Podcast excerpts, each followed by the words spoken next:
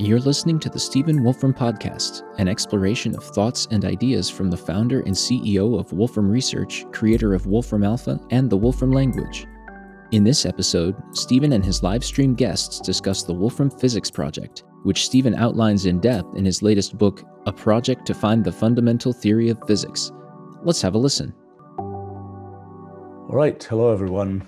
Well, I'm going to give a little bit of an update on our Wolfram Physics project and then uh, turn this over to Q&A and discussion about the state of our project. Um, so, well, it's uh, we we first launched this project to the public in uh, April of last year, and lots and lots of things have been happening since then. I would say things have been going spectacularly well. Um, uh, the the thing that's perhaps to me most remarkable about the project is the extent to which the things we're figuring out about physics also inform other fields, and the extent to which we're able to use ideas from other fields back in physics and the extent to which we're able to use ideas from other directions in mathematical physics for our project and the extent to which those other areas in mathematical physics can benefit from things we're figuring out in, in, in our project. So we, we actually just wrapped up at the end of last week our uh, winter school. Uh, we had had a summer school last summer. Now, this uh, uh, beginning of January, we had a winter school, uh, which was, we had about 20 um, physicists there um, working on all kinds of different projects. And maybe we'll talk a little bit more in detail about those projects um, a little bit later here. I think the, the big summary was uh, these are mathematical physics projects, basically, um, all working towards kind of connecting the ideas of our physics project to all sorts of different directions of mathematical physics and, and seeing. Uh, I think the, the thing that I'm realizing is what we are providing is sort of a machine code for the mathematical physics of our universe, so to speak. We're providing kind of this very concrete, low level representation of how things in the universe can work. And a lot of kind of fancy ideas about mathematical physics can live on top of that, whether they're ideas about just sort of discrete differential geometry and its limits, whether they're ideas um, about uh, things in group theory, whether they're ideas about um, the way that certain features of quantum mechanics work, and so on. These are all things that can kind of live on top of our, our basic models. And um, I think the other thing I'm sort of realizing is that many years ago, in the 1980s, um, I uh, worked a lot on, started working a lot on cellular automata, which are kind of minimal models of systems that have a sort of a built-in notion of space and time and a built-in set of discrete states cellular automata have turned out to be models of a spectacular range of kinds of things in the world. Um, and uh, in a sense, the, the simplicity of those models uh, made it possible for them to be this sort of underlying stuff of lots of different kinds of things that one wants to study in the world. Well, similarly, in our physics project, the fundamental models that we have based on these rewritings of hypergraphs, they turn out to be a sort of fundamental model of lots and lots of kinds of things. Not only things about the physical world, things I'll talk about a bit more in meta mathematics, things in distributed computing, uh, things probably in chemistry, uh, things perhaps in biology, um, lots of different areas. This uh, the, the same sort of underlying model where we have sort of the minimal model of discrete asynchronous things happening um, and the connections between them. Uh, these models that we've developed for physics work in those cases. And the thing that's interesting is we're able to leverage the things that have been learned in 20th century physics, particularly general relativity, theory of gravity, and quantum mechanics. We're able to leverage the things that we've learned there to make progress in thinking about all these other kinds of areas. And we're also able to import intuition from those other areas back into thinking about physics. So we might refer to some kind of thing that's happening in physics as being like a lemma uh, which is something that comes from mathematics. Or we might say that something is like a uh, eventual consistency of a database system, something that comes from distributed computing. But then we might also take the kinds of things we think about in physics project about uh, uh, thinking about understanding the universe in terms of reference frames and so on, and import that into thinking about distributed computing and, and those kinds of things. So, sort of very fertile uh, set of communications between these different fields. Um, I would say also that uh, something that's happened the last few months is sort of a, a, an increasing integration of some particular areas of mathematical physics, uh, well, like causal set theory, for example, uh, with the kinds of things that we're doing, uh, sort of a greater understanding of how to think about our models, think about what our models do in terms of what's happening in causal set theory, think about causal set theory as informed by our models, and so on. Also, in, in areas, uh, uh, in sort of more mathematical logic areas, uh, thinking about term rewriting systems and the mechanics of term rewriting systems, informing those with ideas that come from our models, like ideas of causal connections and so on. Um, the uh, so in any case, the, the, the, those are those are some of the kinds of directions that um, uh, that things are going in. Now, uh, there are uh, I'll mention a few sort of general areas and general realizations. Um, uh, one thing I might say is people say, well, well, when is this going to connect with experiments?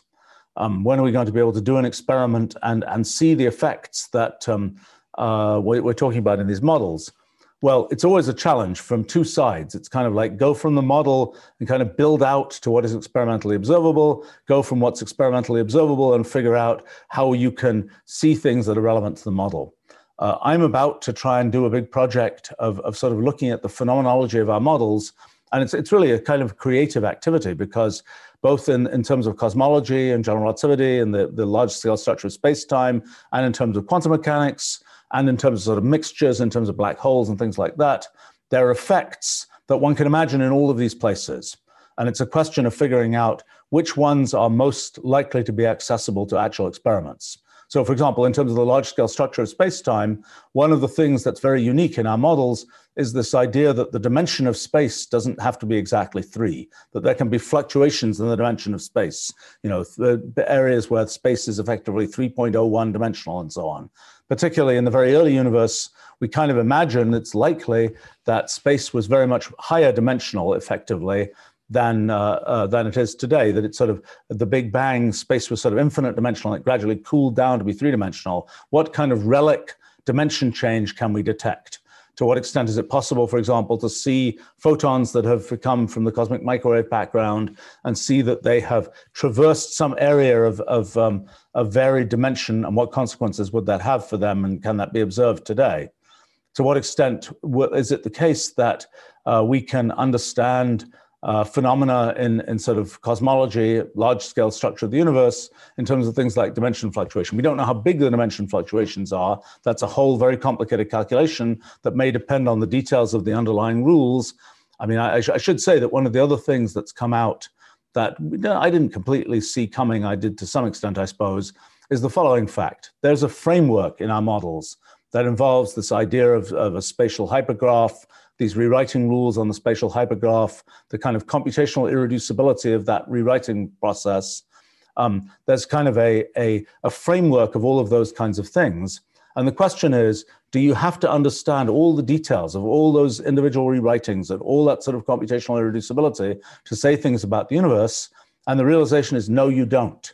There are certain sort of pockets of reducibility that you can identify in the universe that don't depend on those underlying details it's essentially the same phenomenon as the very dramatic, but still not completely mathematically physics understood phenomenon in fluid dynamics, where you start off with these discrete molecules bouncing around, and you end up where it's very hard to describe all those individual molecules bouncing around, but you can end up with this continuous fluid whose features can be much easier to describe.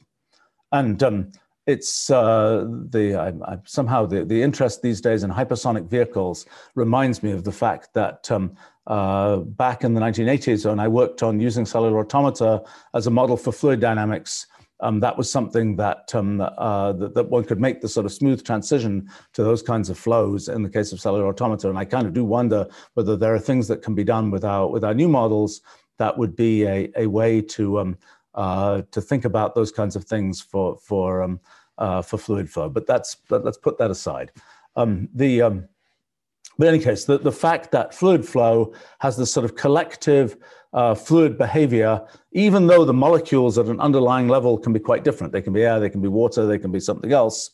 It's the same story with our models of physics that the underlying rules can have all sorts of detailed different forms, but nevertheless, the large scale structure can show these sort of reducible features of things like general relativity. Now, one of the things that um, uh, talking about just just recently is um, the, uh, the the concept that um, the, the question is the fact that it's possible to have a sort of continuum description is a consequence of the fact that there is this computational irreducibility, which leads to a certain kind of level of randomness or apparent randomness in the underlying behavior of things. And that's what allows you to kind of take averages and say the aggregate behavior is like this. But one thing we thought was sort of an independent uh, uh, kind of feature of what we think about the universe is that it is both has this computational irreducibility that leads to this effect of randomness, and it's ultimately finite dimensional.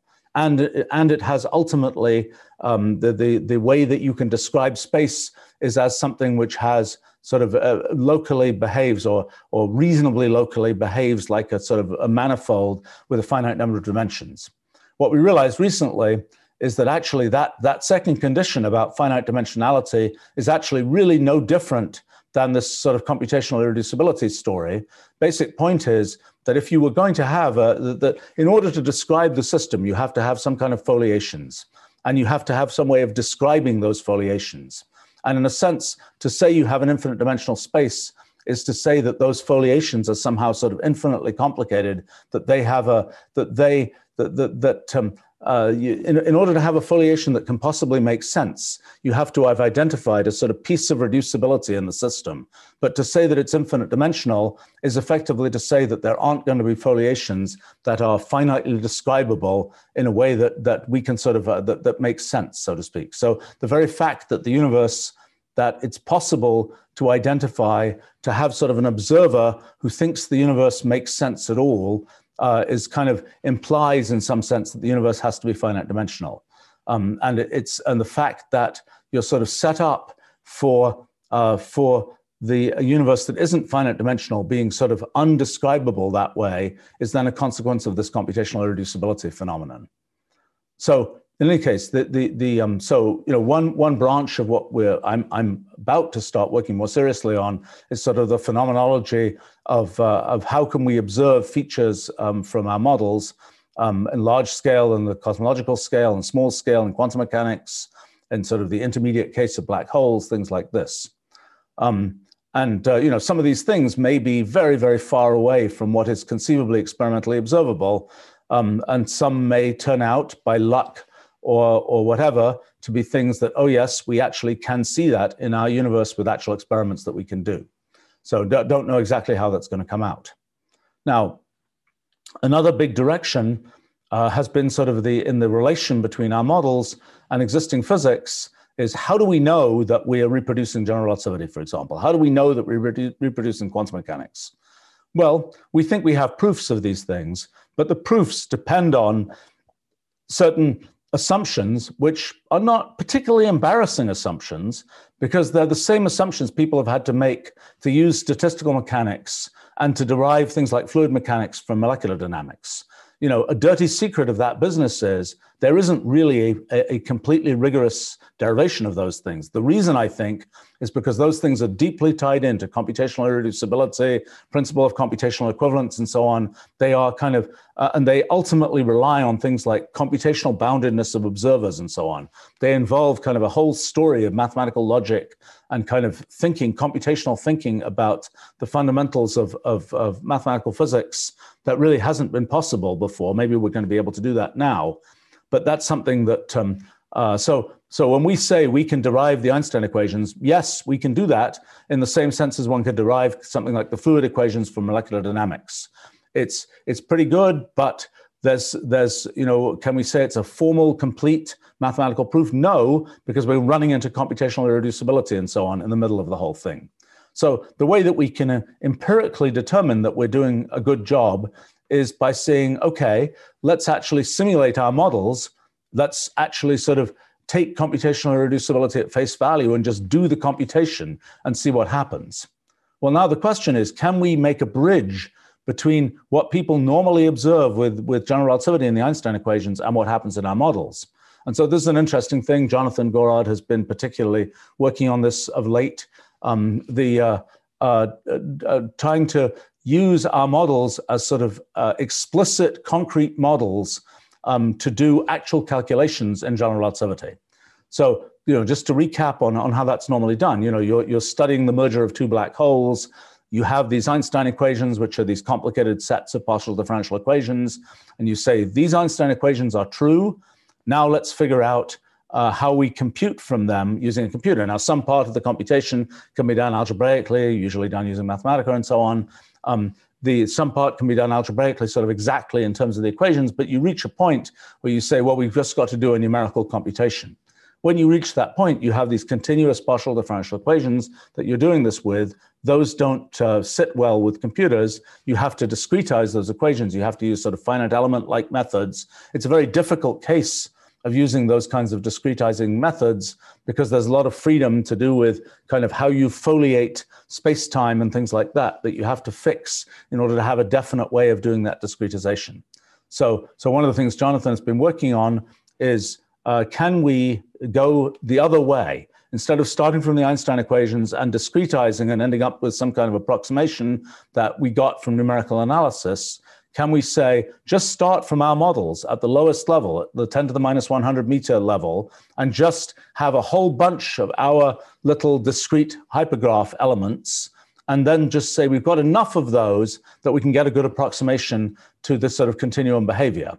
Um, we got enough of those. We sort of treat them as not being quite as small as they really are in practice. We've just, but we've got enough of them that we can sort of take a continuum limit in our actual computations.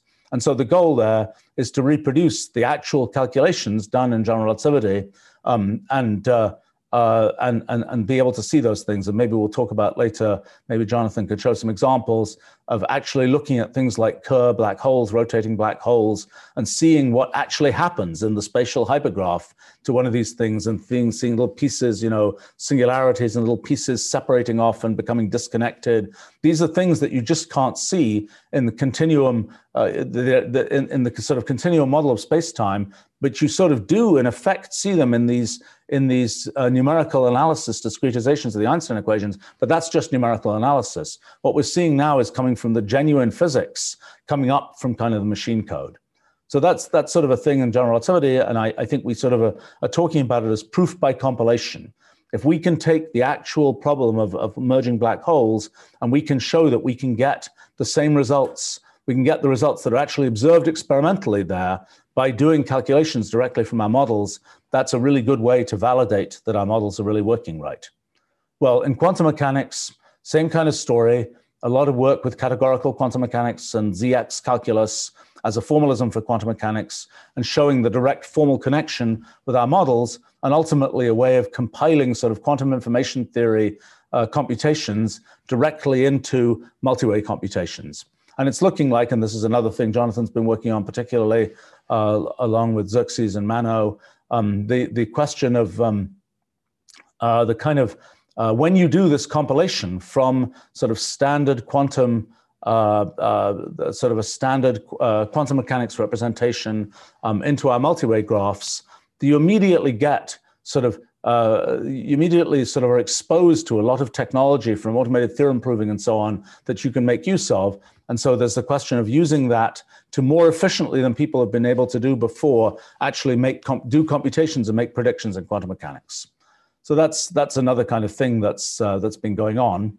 So I would say another direction in our physics project is uh, sort of climbing up the, the the the tree of mathematical concepts and uh, uh and, and, so on. Uh, and, and let me let me describe what I mean by that. So we have this big hypergraph and the first thing is, does it behave roughly like a manifold? Does it roughly behave like continuous space? That's something we looked at. Does it, you know, how do we define vectors in such a situation? How do we define uh, things like, um, I don't know, the, the um, uh, uh, I don't know, tangent bundles? How do we define fiber bundles? How do we associate, uh, you know, how, how can we, so in, in, in physics, as it's been done in the past, one of the big ideas is local gauge theory. So in local gauge theory, there's a base space that is kind of the space-time, the usual world, the usual manifold of space-time. And at each point in space-time, there's a fiber of a fiber bundle. And that fiber has sort of internal degrees of freedom that represent things like uh, the, the sort of the color charge or something like that, or, or that, that are associated with these different internal symmetry groups and so on. So there's a question in our models, everything in the universe is just made from this, this hypergraph and all features of the universe, including both the external space-time and the internal degrees of freedom, all have to be features of this hypergraph. And so one of the things, and we looked at some, some several people at our winter school looked at this, um, looking at kind of how the um, how to think about things like fiber bundles in the context of our discrete models, and it's looking to be incredibly beautiful. I mean, it's looking that that really what's happening is you can kind of decompose all the sort of complexity of these kind of um, of our evolving hypergraphs and you can start decomposing that into pieces that you can think of as being parts of the base space and parts of the fibers. And uh, we need to work more on this. This is a big direction and i think that direction is going to lead us to really understand a lot more about particles uh, you know, one of the things in, in our models, there's this kind of spatial hypergraph. What are particles? Particles are some kind of topological obstruction in the spatial hypergraph, some kind of lump of stuff in the spatial hypergraph that is somewhat stable to the overall evolution of the spatial hypergraph. There's sort of the background of space that's um, bubbling around, and there's this kind of lump, this thing like a vortex in a fluid or something that has some degree of stability with respect to the other things that are happening. And uh, but one question is, can we characterize those kind of lumps? And a way to characterize those lumps is using these ideas of fiber bundles and local gauge invariance and so on. And the thing we know about the universe is that there is some local gauge invariance that's that's associated with the standard model of particle physics, that's associated with these Lie groups, these continuous groups, things like uh, you know the rotation group that that gives you the the sort of continuous rotations you can make in space. There are generalizations of that. The one that shows up in in particle physics is SU3 cross SU2 cross U1, um, which is a subgroup of, uh, uh, for example, E7, uh, one of the one of the exceptional Lie groups. Um, the uh, uh, the thing that um, we'd like to know is, given the spatial hypergraph, how generic is what kinds of continuum limit of groups. You know, we, we can we can say, well, something like a, a an integer dimensional space is not generic, but it can happen in our hypergraphs. Uh, is it that you know the uh, a, a, a, local gauge group like E7 is something that can happen? Is it generic? Do you always get some subgroup of E8, or you know what what do you get? Um, and I think that's a that's a direction to, to go in. And I think that that as we start to understand sort of the the how the the sort of the well a, a big story is the story of homotopy and holonomy and so on. of you go around loops in our spatial hypergraph, you go you go around a loop in the graph and you you ask sort of what happens in these loops and to what extent can loops be deformed to nothing and to what extent do they have sort of obstructions to their deformation to nothing. That those things and, and kind of what happens as you go round a loop. Those are stories that probably relate deeply to stories about quantum numbers, uh, things like spin, uh, things like the internal quantum numbers associated with local gauge invariance, and so on. These are things that we hope to investigate a lot um, in the coming months.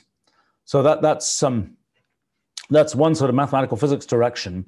I would say one thing that was particularly fertile at our winter school, uh, something that Jonathan had done in connection with causal set theory. So in causal set theory, the idea is we've already got a space-time. We've already got the notion of you know four-dimensional space-time, for example. But we say, but we don't know, but we imagine that uh, somehow things are discrete. We've we've got this background, but we imagine that what actually exists in the universe is discrete.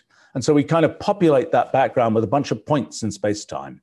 And these points, you just sprinkle these points into space-time, and then you say, all that the universe, all that physics depends on is the causal relationships between these points. And those causal relationships are defined by uh, by, by where those points are in space-time. So as you, as you have a certain distribution of those points, you'll build up this, this uh, causal graph, this partially ordered set of, of events in space-time, this partially ordered set of sort of points in space-time, you'll build up this partially ordered set, and then you can ask about its properties. And you can ask, for example, when does it show Lorentz invariance, etc. It's all been a bit mysterious in causal set theory because people just saying there is already a background uh, sort of uh, structure of, of um, a place to put these points. Let's just sprinkle these points down in some way. Well, there are particular statistical distributions of point sprinkling that have nice properties like Lorentz invariance and so on uh, Jonathan wrote a paper recently uh, showing that in what our models do is to provide an algorithmic basis for that sprinkling procedure. They tell you how to do that sprinkling, and they tell you how to do the sprinkling, actually independent of having a base space to, to operate in, but they tell you how to do the sprinkling in such a way that you're guaranteed to get Lorentz invariance. You're guaranteed to have, have relativistic invariance. So, but but um, one of the things that that work did was provide a way to say, let's sprinkle not on flat space, but let's sprinkle on a space that corresponds to, let's say, one of the known solutions in general relativity. So this kind of gives a bridge between sort of this existing uh, solutions to the Einstein equations, which there are a modest number known, and, and what happens in our models. Now, in a sense, by that kind of sprinkling, you're not being as general as we can be in our models because, you know, Einstein's equations operate just in three plus one dimensional space-time. Um, whereas in our models, you can have changes in dimension, you can have all kinds of sort of topology change and so on that would be quite impossible um, in, uh, in, in these continuum equations. So, okay, so that's a, that's a little bit on on the on those kinds of directions. I would say that the thing that um, uh, I, I, think some of the next breakthroughs are likely to come in, in thinking about kind of the, the mathematical physics of fiber bundles and the mathematical physics of sort of cycles and graphs and so on. Um, and that that's where we're going to see sort of the next level of connections to, to, uh, to the physics that we know. I mean, again, the big surprise of this project has been that it's possible to kind of see this computational reducible features, which are features of uh, you know, of physics as we know it, of 20th century physics as we know it, um, to be able to see those generically from our models. And the question is, how far does that go? Are, are, are local gauge theories another generic feature? I'm guessing yes. Can we use the ideas around that to kind of probe things which, uh, like the existence of quantum numbers and so on, um, in our models? I'm guessing yes. It's just hard work. It's difficult mathematical physics. Um, it's a very interesting thing to try and generalize the ideas of mathematical physics to and the ideas of things like differential geometry to discrete differential geometry was a project at our winter school looking at sort of the generalization of differential geometry to the discrete case. And I think Jonathan has a whole collection of things that are turning into uh, Wolfram function repository functions for Wolfram language um, that are uh, supporting all sorts of differential, discrete differential geometry. I mean, I would say that the um, it's kind of you're kind of relearning calculus. It's kind of like what is a what is a plane? What is a um, what is the notion of a um, of a tensor? What is this kind of thing? How do you define these things? Uh, and how do you define them uh, in in not only uh, in, well, in these hypergraphs and in fractional dimensional space? Normally, you have something like the Riemann tensor, which measures the curvature of space. That's a four-legged tensor, four-index tensor. Each of those indices, let's say in, in three plus one dimensional space-time, runs over four values. Um, it's something, it's, it's difficult mathematics. It, it takes lots of uh, uh, computational effort to deal with it, but it's been something that has fundamentally been understood for 140 years or so. Um, and, and calculus in general is a, is a story of variation of quantities in integer dimensional space. We have a generalization of that where we're dealing with uh, these hypergraphs that can limit to fractional dimensional spaces. How is that dealt with? I think we're slowly beginning to understand that. We're slowly beginning to understand what is underneath vectors and tensors. How are vectors and tensors built up? Just as space in our models is built up from these discrete underlying sort of atoms of space connected in this hypergraph, and in a large scale limit, it behaves like continuum space. How do things like tensors get built up from uh, a more a lower level machine code? And what we're beginning to understand is things like that tensor index, the you know arm mu nu whatever it is, the mu and the nu, those indices represent kind of equivalence classes of lots of uh, sort of uh, of a whole direction of things, a whole a whole family of geodesics that are going in a particular direction, in some sense of direction, which we also have to define in our hypergraphs. We're kind of compressing all of those into saying, oh, it's just one index. What's really there is something where there are individual points in the hypergraph, but they're being conflated into just being represented in terms of that index. Much as we can say when we talk about uh, some kind of manifold, we can say, well, there's actually a bunch of individual points there. We can conflate that all into just talking about this continuous space with these dimensions of space. So it's, it's sort of the same kind of thing, but we're slowly understanding, you know, what is a fractional dimensional tensor really, and how do we set up all of those kinds of constructs. So it's kind of a, you know, calculus as it's existed is, is about 300 years old. And, you know, we get to build a new version of it that's built from sort of lower level primitives. Um, and it will not be the same as ordinary calculus. It is a generalization. And I think it has very, very fascinating mathematics associated with it, which is just beginning to be explored. So let me, let me mention a couple of other things, and then then we'll uh, turn this over to more discussion. I I bet Jonathan has things that uh, he he uh, uh would like to say here as well. So, but let, let me talk about a couple of other, other kind of directions here. So another big story, which I kind of alluded to at the beginning, has been the connections of our model to other things, not even in physics, and how, how we make those kinds of connections. Um, I got a bit distracted actually last few months on a couple of those directions. I mean, one was a kind of a footnote in my new kind of science book about the theorem network of Euclid, um, which turned into a big long post. And then I got very distracted on the 100th anniversary of combinators, sort of the, the most foundational, uh, in some sense, the very simplest uh, model of symbolic computation, which we've almost been able to use all of in Wolfram language over the years, with the exception of the one idea of there are no named variables, which I think is not particularly friendly to humans and not so suitable for a computational language intended to be used by humans. But um, I think that the um, th- those those two studies led me to all kinds of other uh, correspondences of different kinds of things with our physics project, and it's sort of interesting, you know, having thought about, um, for example, uh, well, things like um, uh, combinators in the past. Having the methodology from our physics project just greatly informed what one could think about in terms of combinators.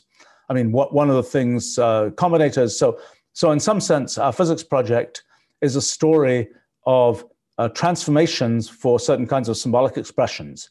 We can think of our hypergraphs as being collections of relations between elements. The atoms of space are just these elements, these, these things that have nothing other than their identity.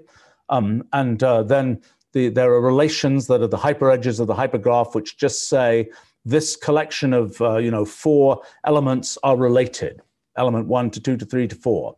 Um, that that kind of notion, we can think of that as a kind of symbolic expression that is a collection of and sort of n argument objects all collected together in this big orderless list.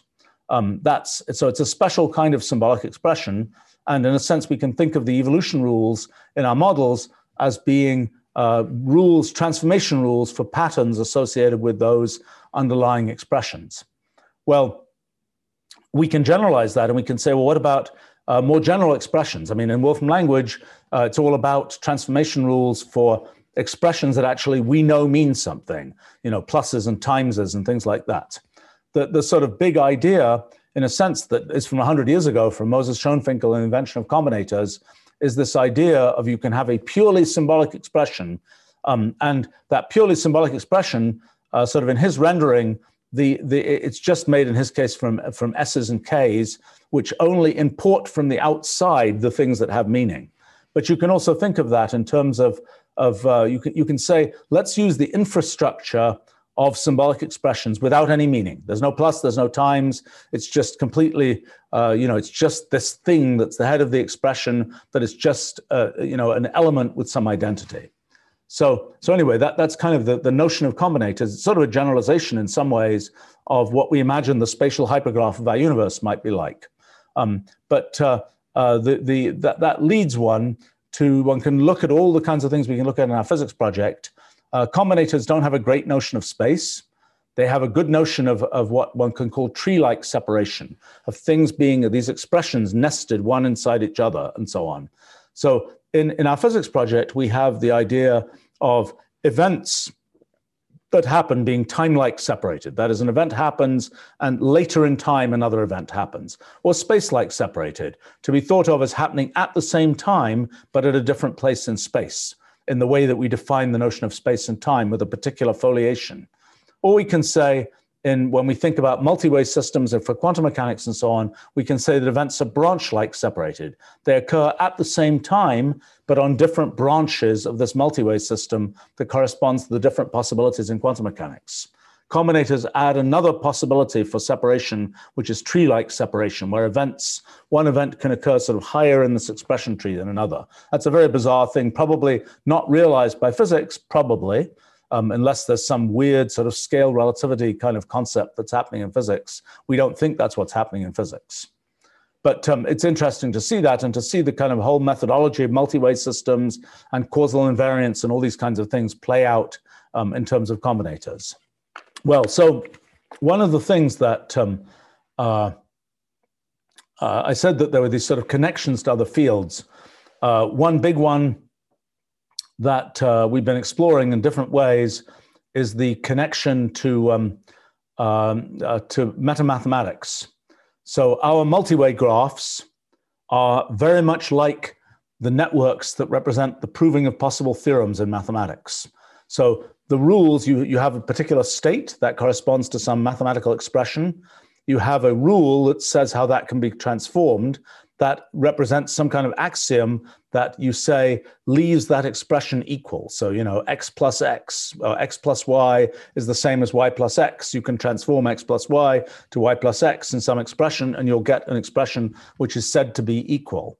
So then the, the sort of the multi-way graph of applying all those transformations in a sense, the paths in the multi-way graph define all possible theorems, or the, when you look at two things which are connected by a path in the multi-way graph, they correspond to two things that must be equal, and that's a theorem that they're equal. And then the actual path you follow is the proof of that theorem.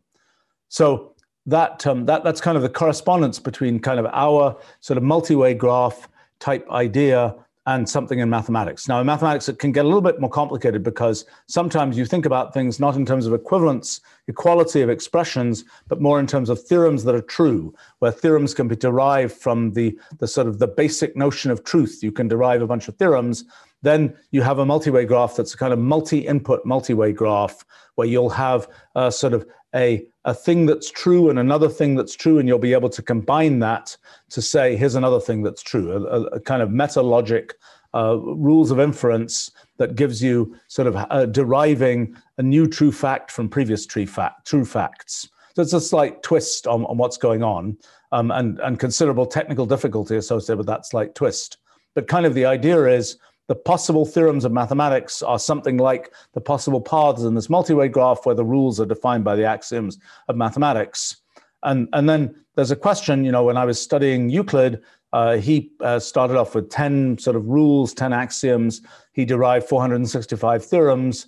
Um, the, uh, he was, in a sense, exploring only a tiny fraction of the infinite number of possible theorems of geometry that exist and that are derivable from his axioms. So, in a sense, one can ask the question. Uh, you know, there's a there's a kind of a, a, geometry of what that space of all possible uh, theorems that can be derived, the meta-mathematical space of all possible theorems. Euclid is kind of exploring the human geography of which particular theorems are humans, or Euclid in particular, interested in in identifying. And so there's this sort of question: What is this limit of meta-mathematics? This uh, sort of infinite space of possible theorems. What does it look like? How do we understand its structure? And that's something where it's deeply informed by things we're thinking about in the physics project. And it's likely that some of the sort of meta observations of mathematics, things like the fact that mathematics is often doable and not full of undecidability all the time, will be a statement associated with the way that that, um, that, that sort of uh, multi-way graph uh, gets explored. Another, uh, so there's questions about what does it mean? What is the bulk limit of mathematics? Just as we can say something about sort of the bulk limit of um, uh, in, in, physics that is the kind of thing we perceive, what is the bulk limit in mathematics? And how do we use ideas from mathematics of things like non-constructive proofs and so on? How do those come into what we think about in physics? Now, I might mention another thing, which is one of the fundamental features of a multi-way graph is many things can be happening in it. It's what is often called in, in the in theory of computation non-determinism. That is, you can have like a Turing machine where there is a, a definite rule for the Turing machine. It says for any state of the Turing machine, it tells you what the next state is. It's kind of one state to one state to one state and so on.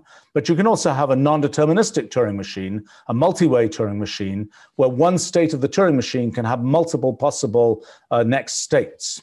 So actually, I've just very recently been studying quite a bit multi way Turing machines.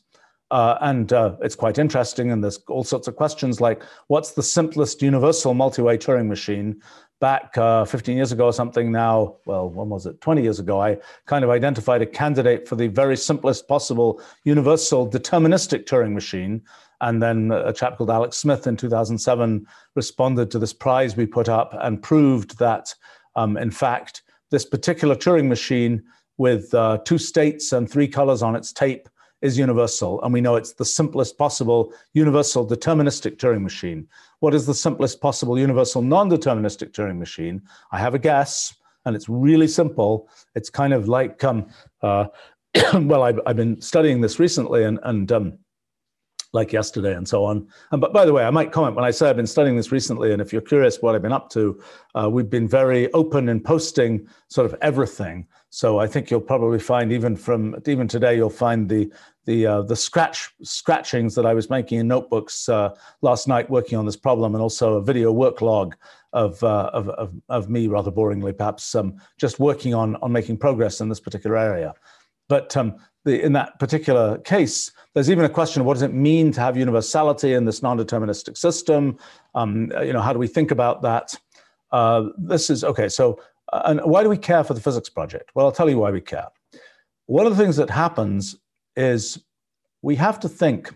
Well, okay. So when we think about quantum mechanics, quantum mechanics is a story of these multi-way branchings of many possible things happening in the universe, and there's kind of the question of of what um, uh, when when we think about kind of one of the big mysteries of kind of, uh, of, of quantum mechanics is that people think definite things happen. Even though the universe is sort of branching in all these possibilities, people think definite things happen. How does that come to be?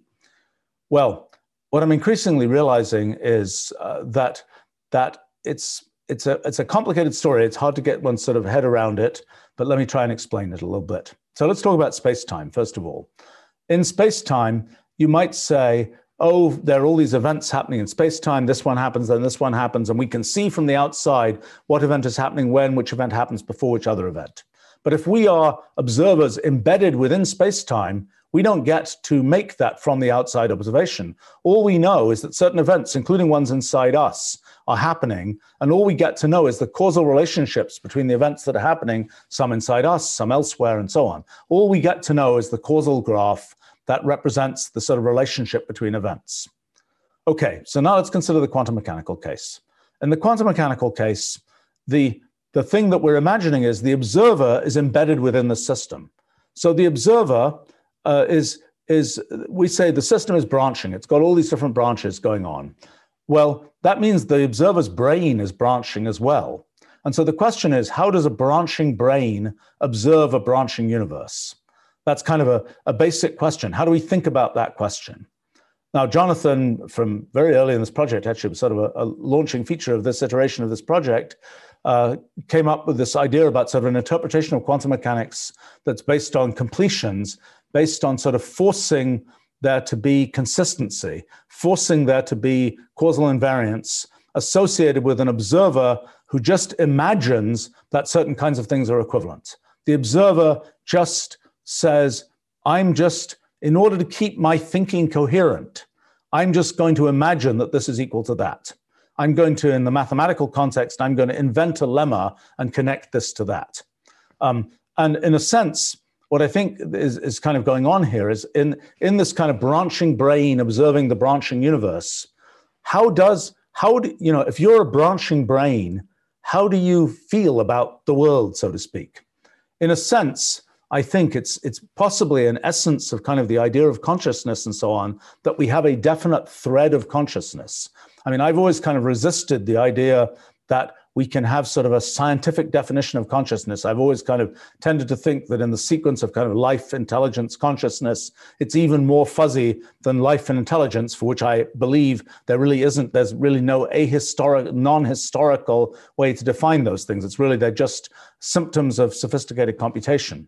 But I've sort of begun to think that that maybe consciousness is a little bit of a different story and it really has more to do with the fact that one is kind of corralling experience into a definite thread. That one is not just imagining that all these different things are happening incoherently all over the place. One is imagining that definite things are happening, and that that's kind of the essence of what we mean by consciousness. And I think that um, it was pointed out to me that that I'm not the first one to have thought about this. Immanuel Kant had a whole statement about consciousness being sort of something that that integrates the manifold pieces of experience and so on. Um, I never can understand these philosophers, but but um, uh, it's it's um, that, that's a um, uh, that's kind of a, um, a, a sort of a, a, a, it's good to know that the, the, the thinking about what might be going on is not so different. But in any case, so so the question that one starts asking is in this multi-way Turing machine that has all this branching behavior going on, if you are an observer of the multi-way Turing machine, what do you think about it? You're an observer who's actually a Turing themselves in the multi-way Turing machine. How do you sort of extract from this branching behavior this kind of consistent thread of what's going on? Now, why do we care? Well, so here's a reason why we might care. Let's say we're trying to do, we, we think about computation right now we think about computation where there's an input, there's an output. It's kind of one input, one output. It's a function, f of x or something. There's an x that goes in, there's an f of x that comes out. Okay, now what happens if instead there's this branching multi-way thing, and what's coming out is this whole collection of different answers, all these different branches of possible answers. You know, how do we think about that? And and I think that the um, uh, the way that um, the way that we have to uh, kind of um, that, that's so so um, why do we care about thinking about that? Well if we're doing distributed computing we might much more naturally have this whole collection of answers than saying oh this was one definite answer. When we're doing quantum computing one of the things that is the sort of essence of what has to be done in quantum computing is to corral all those all those parallel quantum threads into that one definite classical answer that you say oh yes the, the thing factored the number and it's this and so on. So if we even imagine implementing computation at a molecular scale, for example, with chemicals, we're immediately thrust into this issue. So we're thrust into the issue of you've got all these chemical reactions going on, you've got all these different, you know, molecules made of carbons and so on, and you've got this whole network of reactions, and all kinds of different things can go on. And there's this giant network, essentially a multi-way graph of, of all these reactions. If you're a, chemist who's doing synthetic chemistry, you're typically interested in the one path through this multi-way graph that produces you, the particular output that you want to have. And you want to get the largest path weight, the largest yield in that particular path. You want to kind of concentrate everything onto getting this particular result. Um, and so that's sort of the traditional way of doing chemistry. But imagine that you're, you're really confronted with, oh, you're just going to produce all these outputs. Can you think about chemistry that way? Can you think about using all those outputs for computation? Let's say, for example, all those outputs are all prime. Well, maybe it's useful to have a big bucket of prime sized molecules, for example. Let's say, and that's a different kind of thing than saying the answer is some particular, some particular result. But how do you think about this? How do you think about composing computations that work this way? Um, how do you think about those kinds of things? Um, these are these are things that um, I think get informed by thinking about sort of the whole story of multi-way Turing machines and things like that. And it's all, uh, and the, the question of how does it become useful to humans, I think is deeply interwoven with questions about sort of the nature of consciousness and what it is that we want to sort of get out of a computation and so on. I think that, um, uh, well, I, I, kind of got into thinking about this actually as a result of thinking about combinators last month. Um, uh, you know, one of the things that was true historically about combinators, uh, combinators were invented in, in 1920. Uh, NAND, the way of taking, you know, and and or not in Boolean algebra and reducing everything to a single NAND operation, that was invented kind of around 1900, but became sort of well known around 1910. And you say, well, NAND, that's just a footnote. Who cares about that? That's just, you know, a detail of how Boolean algebra works. But actually, well, no, people really do care because every computer is just full of NAND gates or NOR gates, uh, which are equivalent.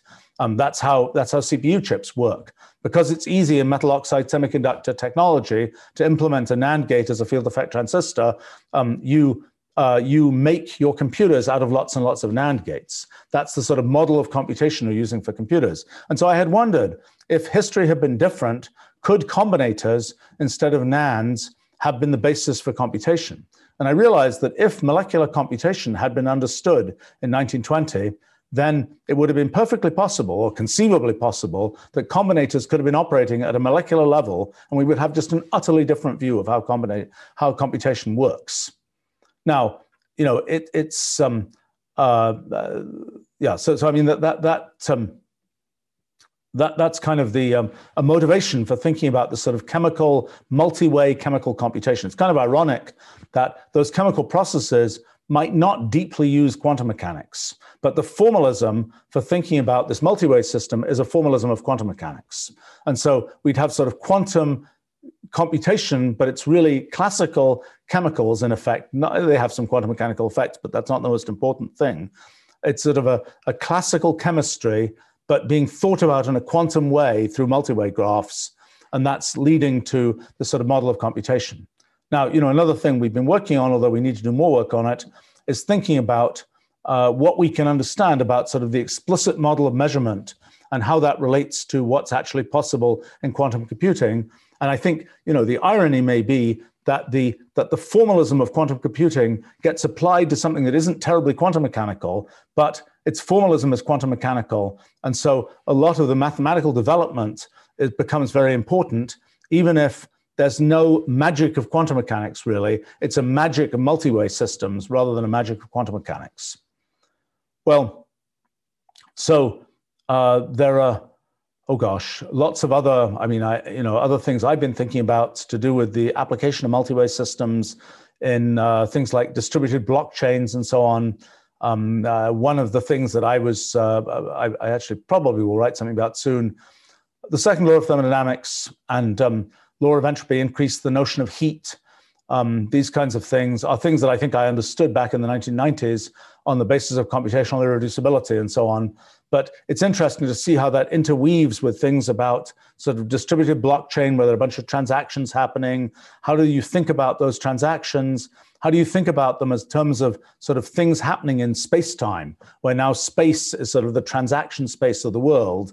And you think about kind of um, uh, uh, multi-way graphs and you think about sort of consistency of transactions and uh, settling ledgers and things like this uh, set, settling transactions, creating ledgers, things of that kind. How do you kind of think about those things in terms of what we're thinking about in physics? And we think about kind of event horizons of things that are sort of forks in blockchains and all kinds of things like that. How do we think about those kinds of things? And um, uh, you know, there are things that I've been certainly wondering about about sort of foundational questions in economics, about sort of what is the true source of value in economics, and is it related perhaps to computational irreducibility? Is it is it something where all this activity is in a sense un unwindable?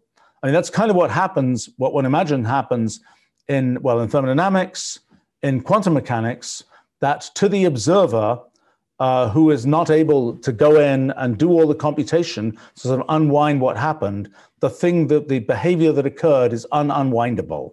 That is, entropy increases. You can't see the, uh, you know, the egg unbreaking itself, so to speak, um, because you're not capable of doing the computations that are involved. It's a sort of computational boundedness of the observer through computational irreducibility leads to conclusions. Is that related to the way that one can generate a, a sort of a, a, a coherent notion of value in something like economics? That may be informed by sort of using our kind of physics like methods to actually make a kind of idealized model of an economic system in a different way than it's been done before. And by the way, uh, you know, not wishing to leave anything out, but also um, uh, haven't done too much on this recently, but uh, people from our summer school were working on using our models as a way to think about biological evolution. Another area, I mean, what we're basically doing is we're knocking off a bunch of areas where there haven't been successful mathematical style theories.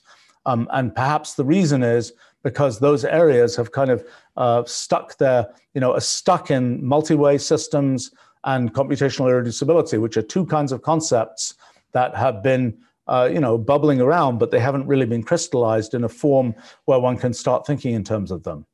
So let's see a few other a few other bits and pieces. I mean, I've been thinking a little bit about um, uh, kind of the physics of alien intelligences. I don't know how to say that better because it sounds like it's the physics of the intelligence. That is, you know, does it have green eye stalks and how do those work and so on. But what I mean by that is is more how would an alien intelligence perceive the universe, perceive physics? what kinds of features of physics as we perceive it now, as we break the universe down in our particular way, are features of our detailed sensory system, and to what extent can we get around that? To what extent would our perception of the universe be different if we were way different sizes, if we had very different kind of branching behavior. If we had different notions of consciousness what happens if our you know if our consciousness is is split across an event horizon? How does that all work? What what does what do we perceive in that case? Um, all those kinds of things. Um, and and so you know why is this interesting? Well I, I think it's interesting because it again gives you these ways to we believe in our models that this kind of rulial multi-way system that represents the physics of all possible physics is kind of the ultimate model of the universe. And our particular perception of it, which will lead to particular rules and particular conclusions about breaking the universe down into electrons and quarks and all this kind of thing, is a consequence of kind of our way of choosing to describe the universe. And so it's interesting to kind of see what would be kind of a rulial uh, Lorentz transformation, a, a sort of a, a, transformation to a different a translation to a different way of describing the universe. What might that look like? What clues can we get about how, how that might work? It's kind of a, a pretty humility inducing thing because it just makes you realize how little we understand.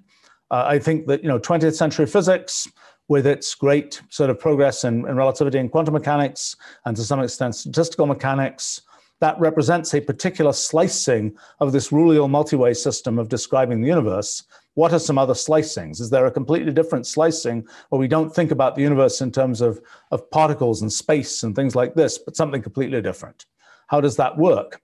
And is that relevant to, for example, our thinking about very space, uh, very sort of physics like things like bulk metamathematics? Is there a way of thinking about uh, sort of this, this bulk metamathematics that is something like the way an alien intelligence would think about our physical universe. Is it in fact the case that in mathematics, you know, are the mathematicians all aliens, so to speak, thinking about metamathematical space in a way that is somehow incoherently different from the way that we think about physical space? I suspect not. I suspect that it will turn out that actually they're really the same thing, and that they're both uh, reflections of kind of the human human way of thinking about things. Uh, but that's that's a, another piece of this. Now, I might mention in terms of all these analogies of, of whether it's analogies with, uh, with multi-way Turing machines, I've been looking at multi-way systems based on numbers, uh, ways of thinking about game trees in terms of multi-way systems, ways of thinking about sort of uh, blockchain transactions in terms of multi-way systems. What, what um, in one sense, this is applying ideas from our physics project to all these other areas. In another sense, it's taking intuition from these other areas and applying it back to our physics project. But there's another thing as well, which is if we get used to thinking about, you know, doing economic transactions in this multi-way system in a sort of quantum mechanical way, we get to get more intuition. We get to really internalize kind of how these sort of quantum processes work. And it's something, you know, my friend Dick Feynman was fond of saying, nobody really understands quantum mechanics. And I think we are within, within some kind of distance of actually being able to say we actually are beginning to understand quantum mechanics. And what I mean by that is that it becomes a truly intuitive thing that we can actually sort of wrap our brains around. Now, it doesn't help that probably the wrapping our brains around it means we have to do things like understand how a branching brain perceives a branching universe and so on. And that's difficult stuff. But I think that having getting familiarity with, oh, it's just like quantum mechanics that when you play tic tac toe, um, you know there can be many different things that happen, but you only care about what the what the who wins the game or who or who loses the game and so on. That uh, and and other places where sort of our intuitive interaction. I mean, we're used to dealing with things that relate to sort of classical physics and mechanics. We're not used to dealing with things that relate to quantum mechanics. But as we pull the quantum formalism up to being able to talk about these kinds of things that are kind of everyday phenomena, it becomes much more plausible that we can get an actual intuition about things that happen at sort of the quantum level. Um, and that's, uh, I think, uh, uh, you know, to me, uh, making progress and thinking about these things in the fundamental theory of physics, it, it's um, uh, it really helps to have to have intuition like that. I mean, in a sense, one of the things that's allowed us to make progress on our project in general is because we have a source of intuition that really didn't exist before, which is computer experiments. And not only that, technically, computer experiments that involve graphs and laying out graphs and all kinds of things, the whole sort of stack of things that has become possible with the whole Wolfram language story. And I think that um, uh, that that's in a sense that's why we're able to make progress now is because we have that different intuition. I sort of want to re-leverage that idea by getting us even more intuition by having sort of everydayized the things that come from the sort of quantum formalism. And I think uh, another piece to this is applying this kind of uh, uh, this kind of distributed computation, quantum formalism, applying that to thinking about language design. Now, it may be tough because it may be that, that there's a fundamental disagreement between the idea of consciousness and the idea of parallel computation. It could be that sort of the notion of a thread of consciousness is deeply interwoven with the notion of a single thread of execution happening. And it may be that that to that we really only by trickery, so to speak, can somehow just manage to to, uh, to to to handle sort of programming in a reference frame where many things are happening and so on at the same time. I don't know how that's going to play out. It may be that that that we say, I mean, and, and then this is again, you know, the, the world of the language designer is can you take the things which are computationally possible and make it so that humans can describe what they want to have happen? And so it could be the case that the things we want to describe as having happen are things that are sort of consciousness related and have this sort of single thread of, of, of, uh, of, of, story to them. Um, so, but I think it will be the case that still in the in the in the sort of the best execution of those things, it may be sort of multi-threaded. So, as you as an engineer who's going in and trying to build something that works with that, we potentially have to uh, have to understand it, to have to have a way of wrapping our brains around it. Now, you might also argue, and, and this is perhaps not an unreasonable argument, that one of the big things that comes out of studying the computational universe of possible programs is a new methodology for engineering, where basically you're saying instead of constructing things step by step, where you can always foresee what's going to happen, just uh, uh, just say, here's the constraints on what I want to have happen. Now go out in the computational universe and find me a system that behaves that way. And possibly what will happen is that we'll be able to say, find me a system that behaves that way. It's doing all these complicated parallel things. I mean, already we have examples of this with, with finding cellular automata that do all kinds of things, that has all this kind of complicated parallel behavior. It's much, much worse with multi-way graphs, that much, much more difficult to understand than cellular automata, that has all these very difficult to understand things, but nevertheless it satisfies the big constraint that we want that might be a rather non-parallel kind of constraint. Um, but so so then that's kind of what's happening inside is all this weird, complicated stuff, and then at the end we get something we want.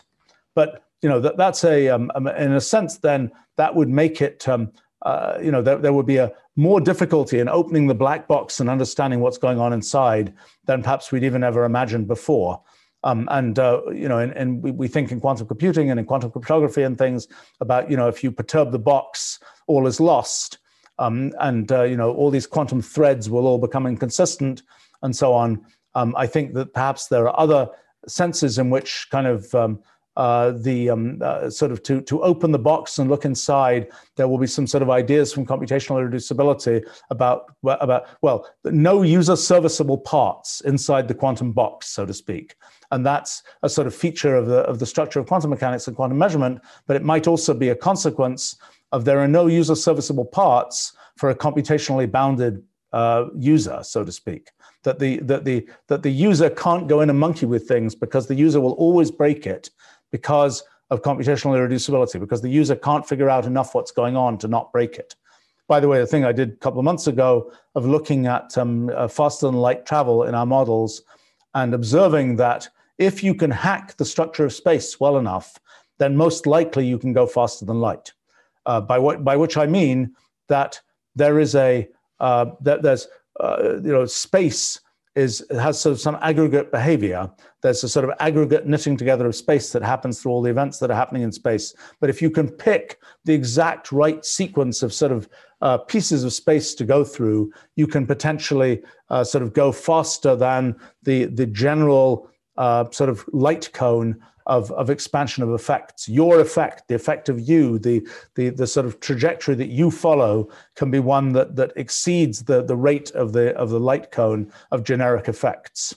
Um, but that's again something that relies on sort of com- breaking computational reducibility, so to speak, being being sort of super computational, and uh, be, be, being able to to do that irreducible computation.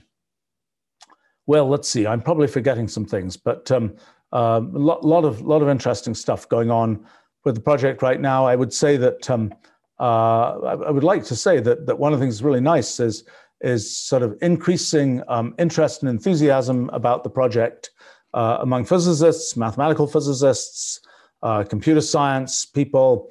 Uh, by the way, we'll probably have some really interesting things to say in the not too distant future about computational complexity theory, which is also deeply related to this whole story of multi-way graphs, this whole, the multi-way Turing machine is a story of non-deterministic computation and kind of one of the big, you know, uh, uh one of the big questions in computational complexity theory is the P versus NP question. Are there fundamentally more computations that can be done non-deterministically than can be done deterministically? Is, is the, um, uh, the, the, in, in, a given, in a given amount of time? And we can kind of see that that is ultimately a geometrical question in rulial Turing machine space uh, haven't answered the question, but we can see at least how to define the question, how to set the question up in a very different context than the one it's been set up in before, and a context in which we can start to use sort of ideas from physics to um, uh, to, to, characterize what's going on. All right, so that's uh, that's a little bit um, on what's happening, and we've got a bunch of questions here and comments. Let me see if I can uh, scroll up to the top and um, uh, start addressing some of these. So, um, first question from Attore. Uh, hold on one second here. Um, okay, since Turing complete systems can emulate other systems, isn't it in a sense true that any Turing complete system can represent our universe? Thus, many rules might well represent what happens. Uh, can you describe the complexity of translating between different computational models that represent the same thing? Right. So this is this is exactly the story of rulial multi-way systems. You're exactly right that the the the story in the end that uh, that there is only one ultimate model of the universe is the story of the fact that the universe is computational and that any old Turing machine can in principle represent the universe. The issue is to go from our kind of sensory apparatus and our way of describing the universe to figure out what those effective Turing machine rules are and sort of what we have to run to get a, a, a, model for the universe in terms of that Turing machine rather than in terms of, of some other computational system. And the whole point is that, that this description in terms of, of spatial hypergraphs and all these kinds of things is something which seems to be a bridge between our human ability to understand things, our ability of our computers to, sim- to, to, to operate on things, and the way the universe actually works. It's kind of this three way conversion, this three way translation.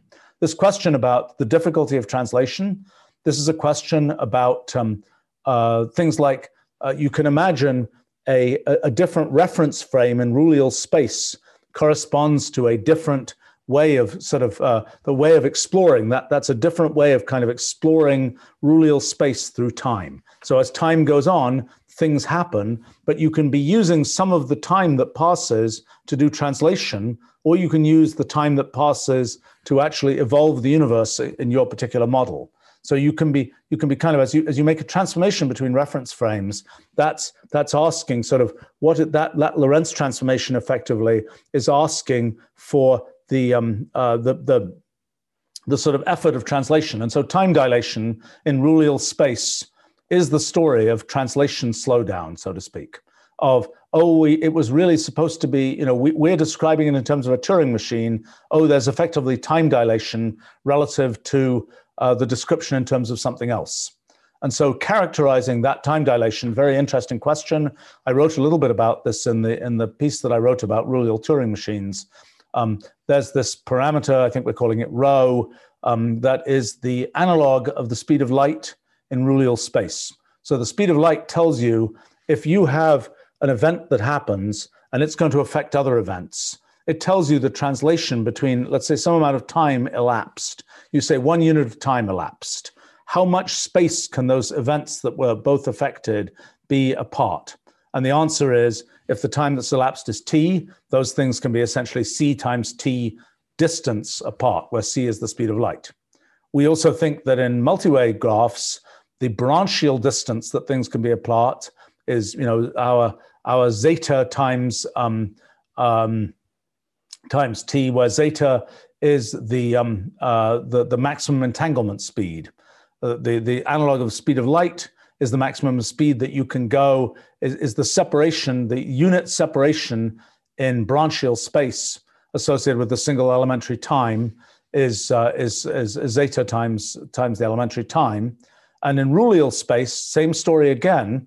In rulial space, again, there's a certain sort of translation, a maximum translation speed um, that uh, that that. So essentially, what's what it's saying is, if you say, I really want to describe the universe in terms of this thing, it could be that it takes you longer to do the translation than it sort of takes the universe to evolve that next step.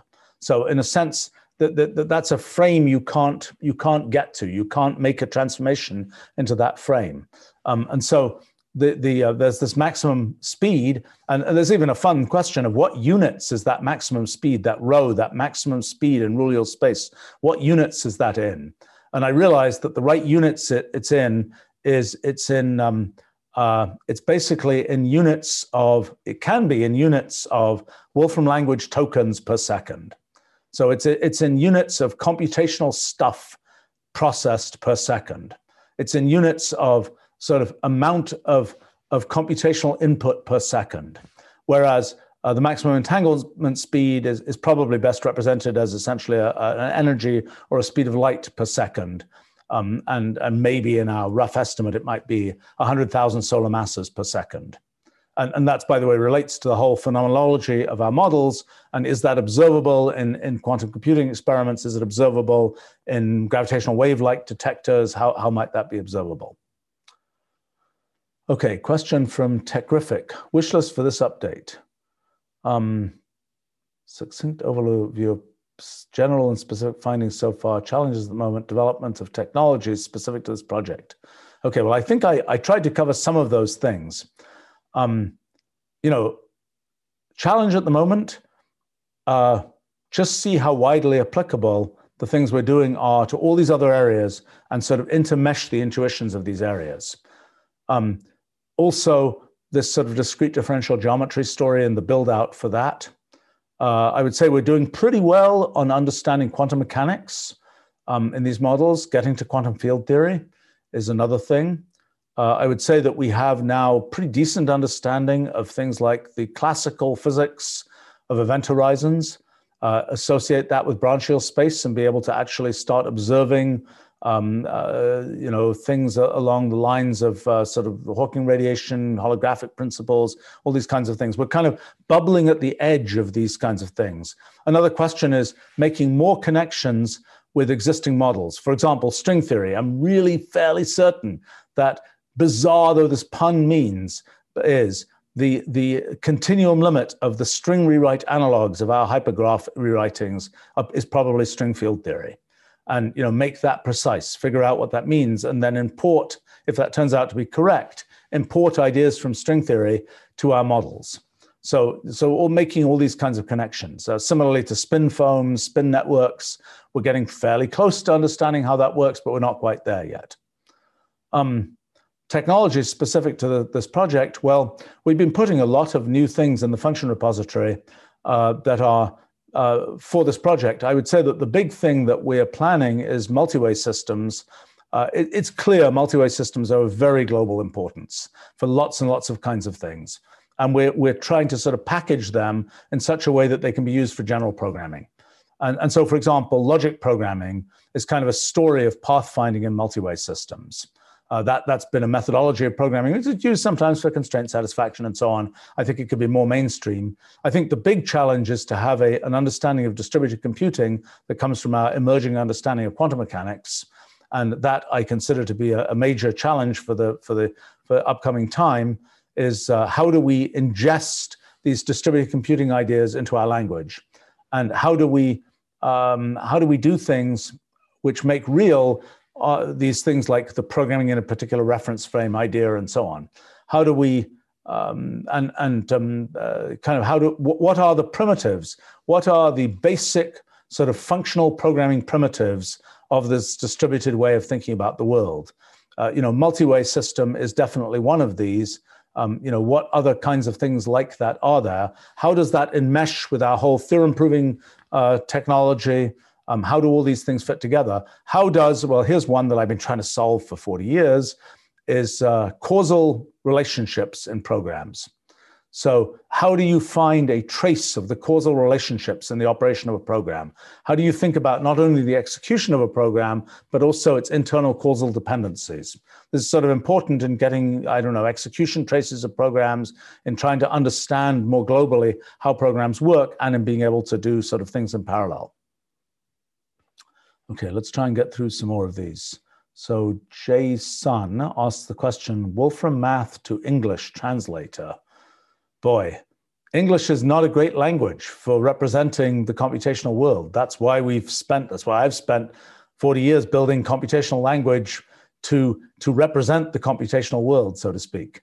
Um, I think that um, uh, uh, it's a, um, uh, uh that, that, that's kind of a, um, uh, a story of that kind of thing. Um, so yeah, I think I think what we're aiming for is a computational language. I, I, think we're we're kind of aiming in a different direction. Rather than saying, okay, translate everything we're doing into English, which I don't think is going to work. You know, it's like you try and write the contract of the universe in English. You write it in sort of legalese, and it's going to be absolutely incomprehensible. So then the kind of the alternative thing to do is to say. Uh, uh, the the is to is to say well well let's you know let's write it in computational language but then it's like oh but the humans don't understand that. Well that's what we have to fix is have the humans understand computational language better. That's been the story of kind of the advance of wolfram language and its use in more and more different places is provide computational language literacy for humans.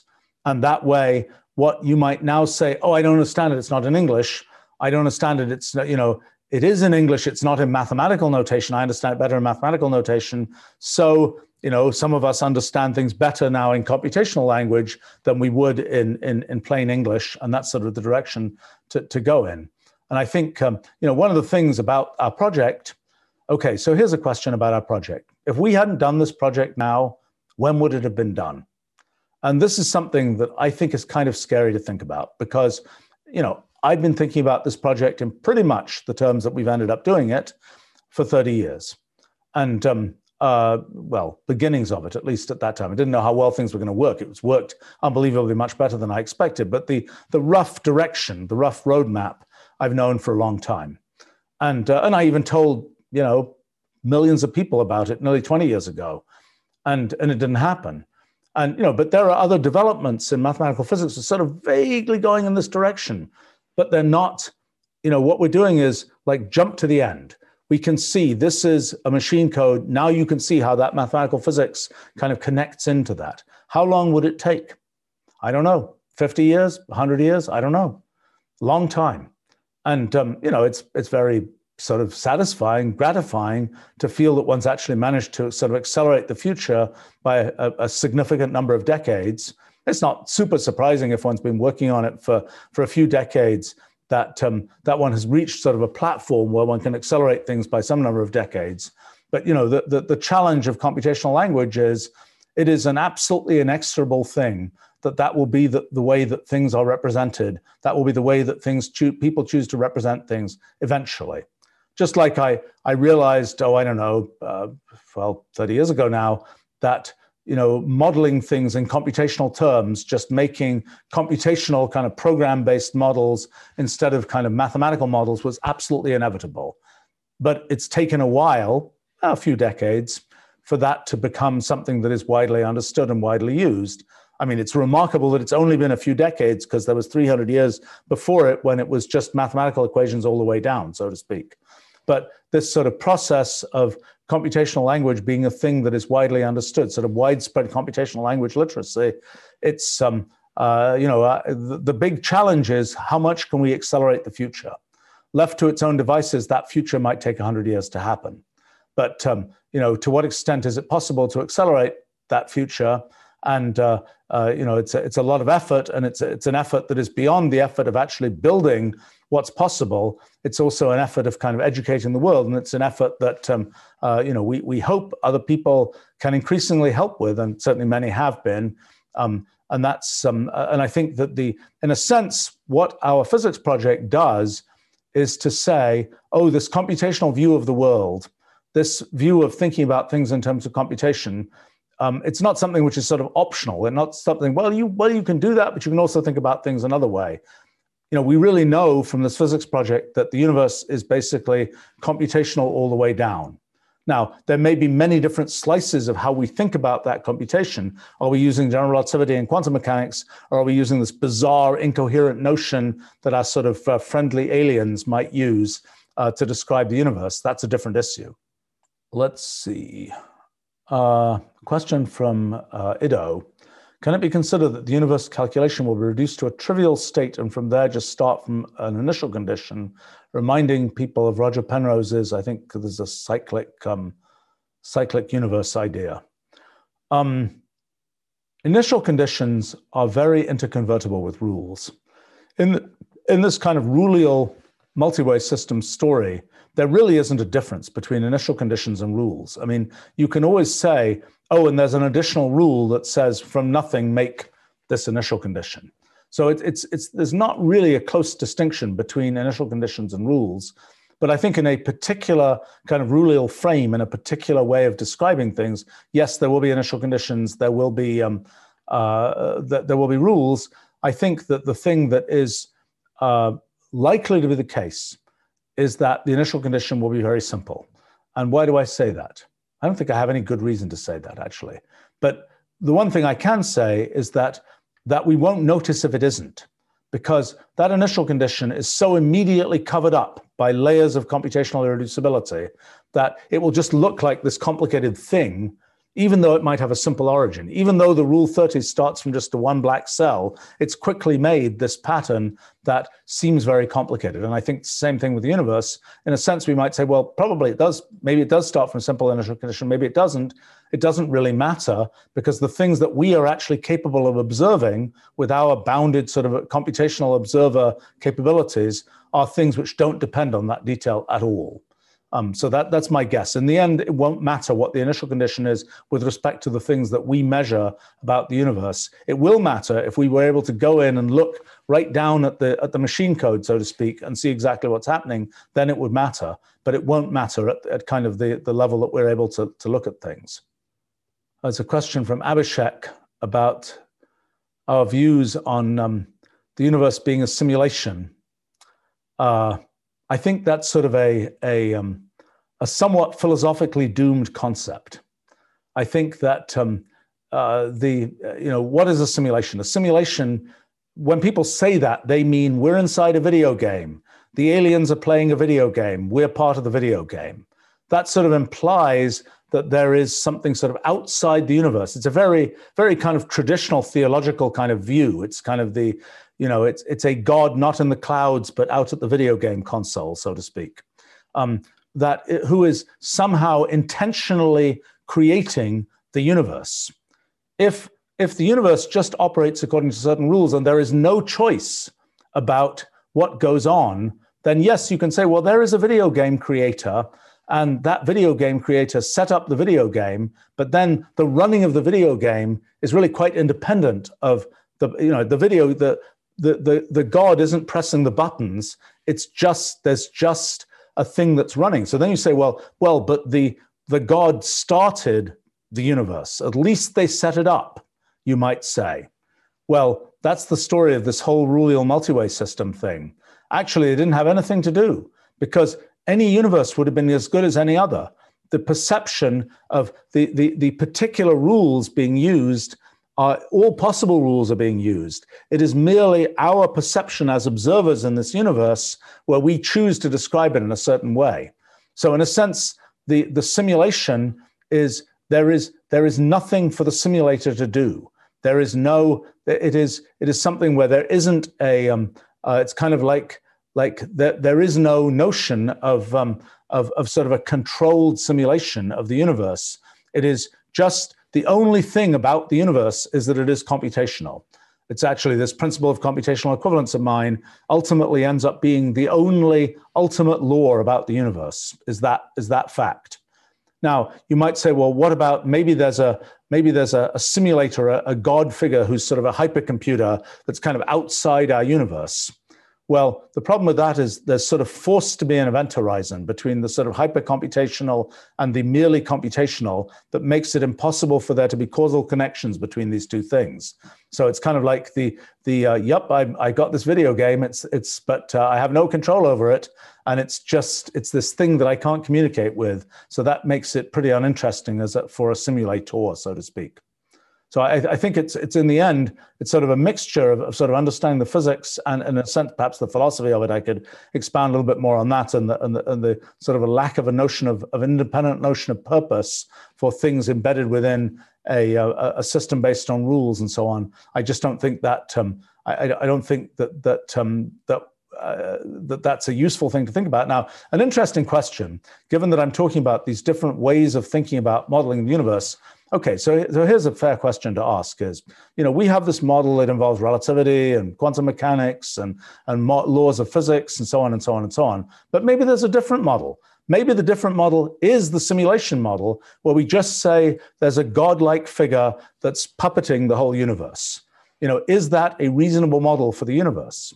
Well, maybe it's no less reasonable than a model where we have all these rules and we know what's going on and we can work out this and that. We could equally well say, well, the puppeteer has certain rules associated with them that turn out to give us the universe.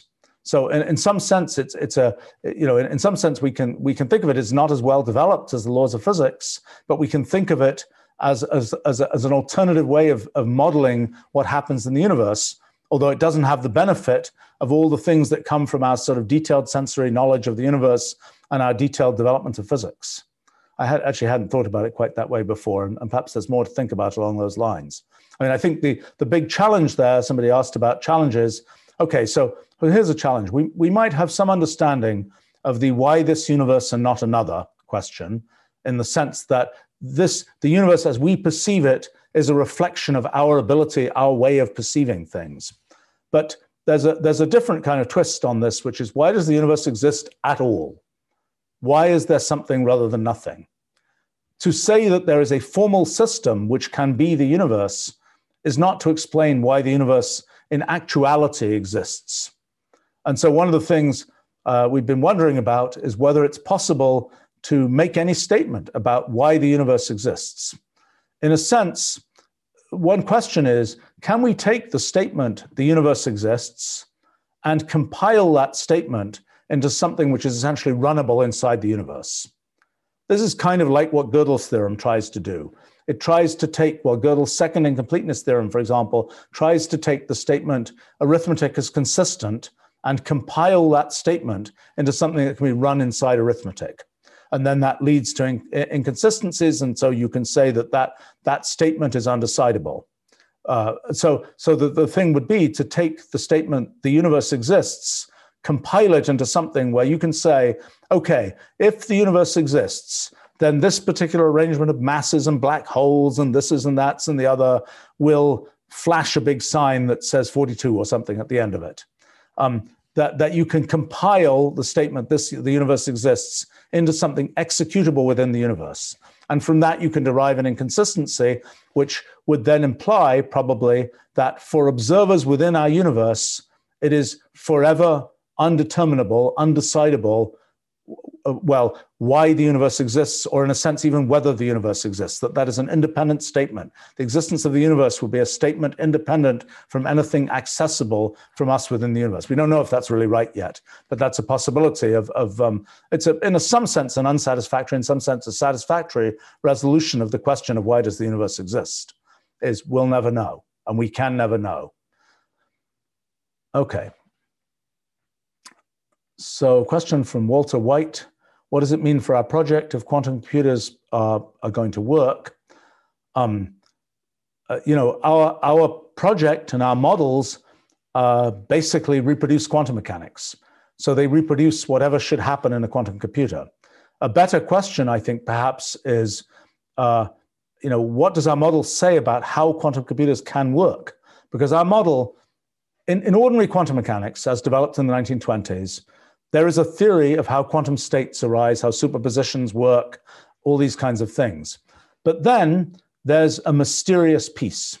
It's like, and then you do a quantum measurement. Boom, there's a result. There's something definite that uh, us humans can say, this definite thing happened.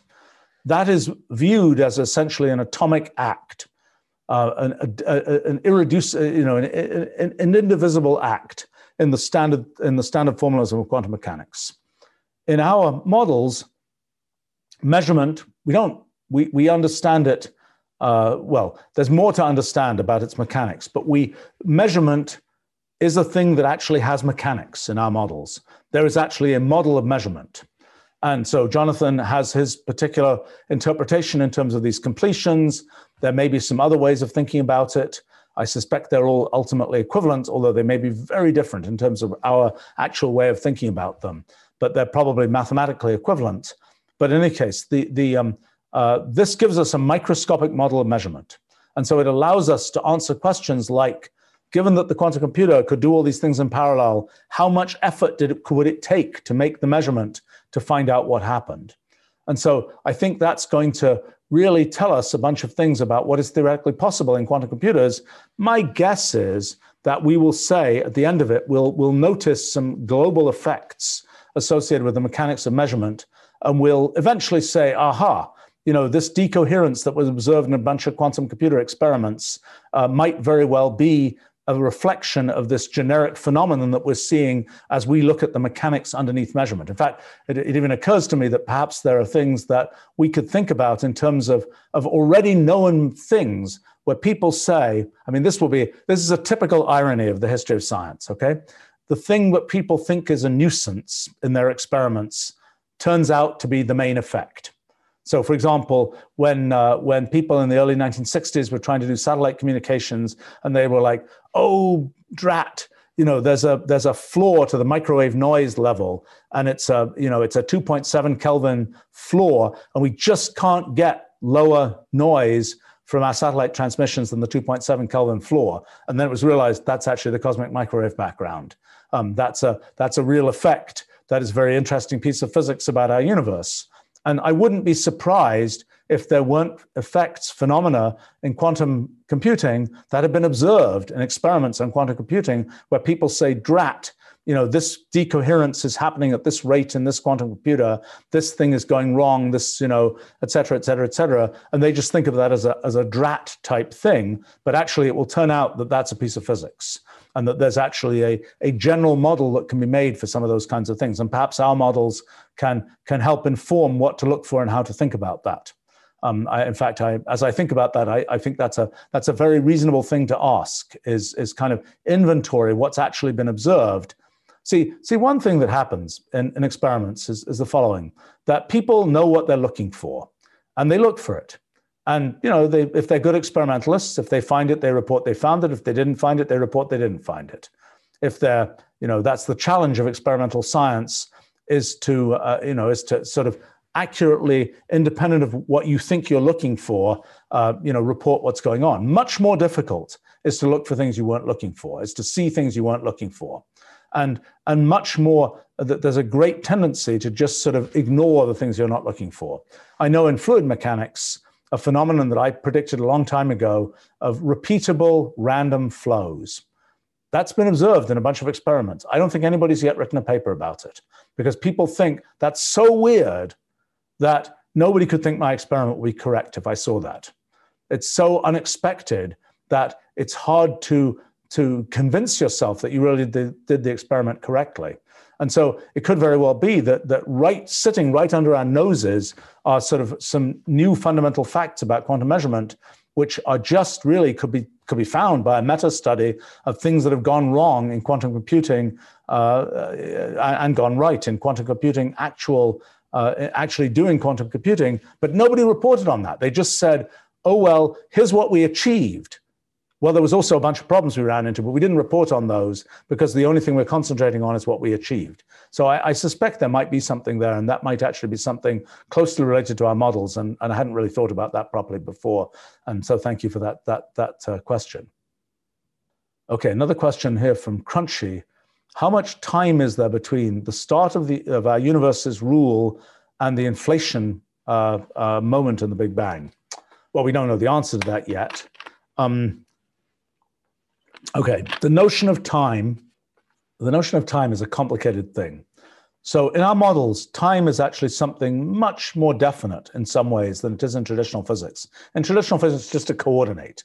You can pick that coordinate of time, you can pick coordinates of space. They're sort of interchangeable in some ways. In our models, time is this inexorable, irreducible computational process that's going on. That's what leads to the, uh, the, the, the, the progress of time. And it's, it's a, it's a non-trivial fact that that's equivalent to various aspects of space. It's a consequence of this phenomenon, this thing we call causal invariance.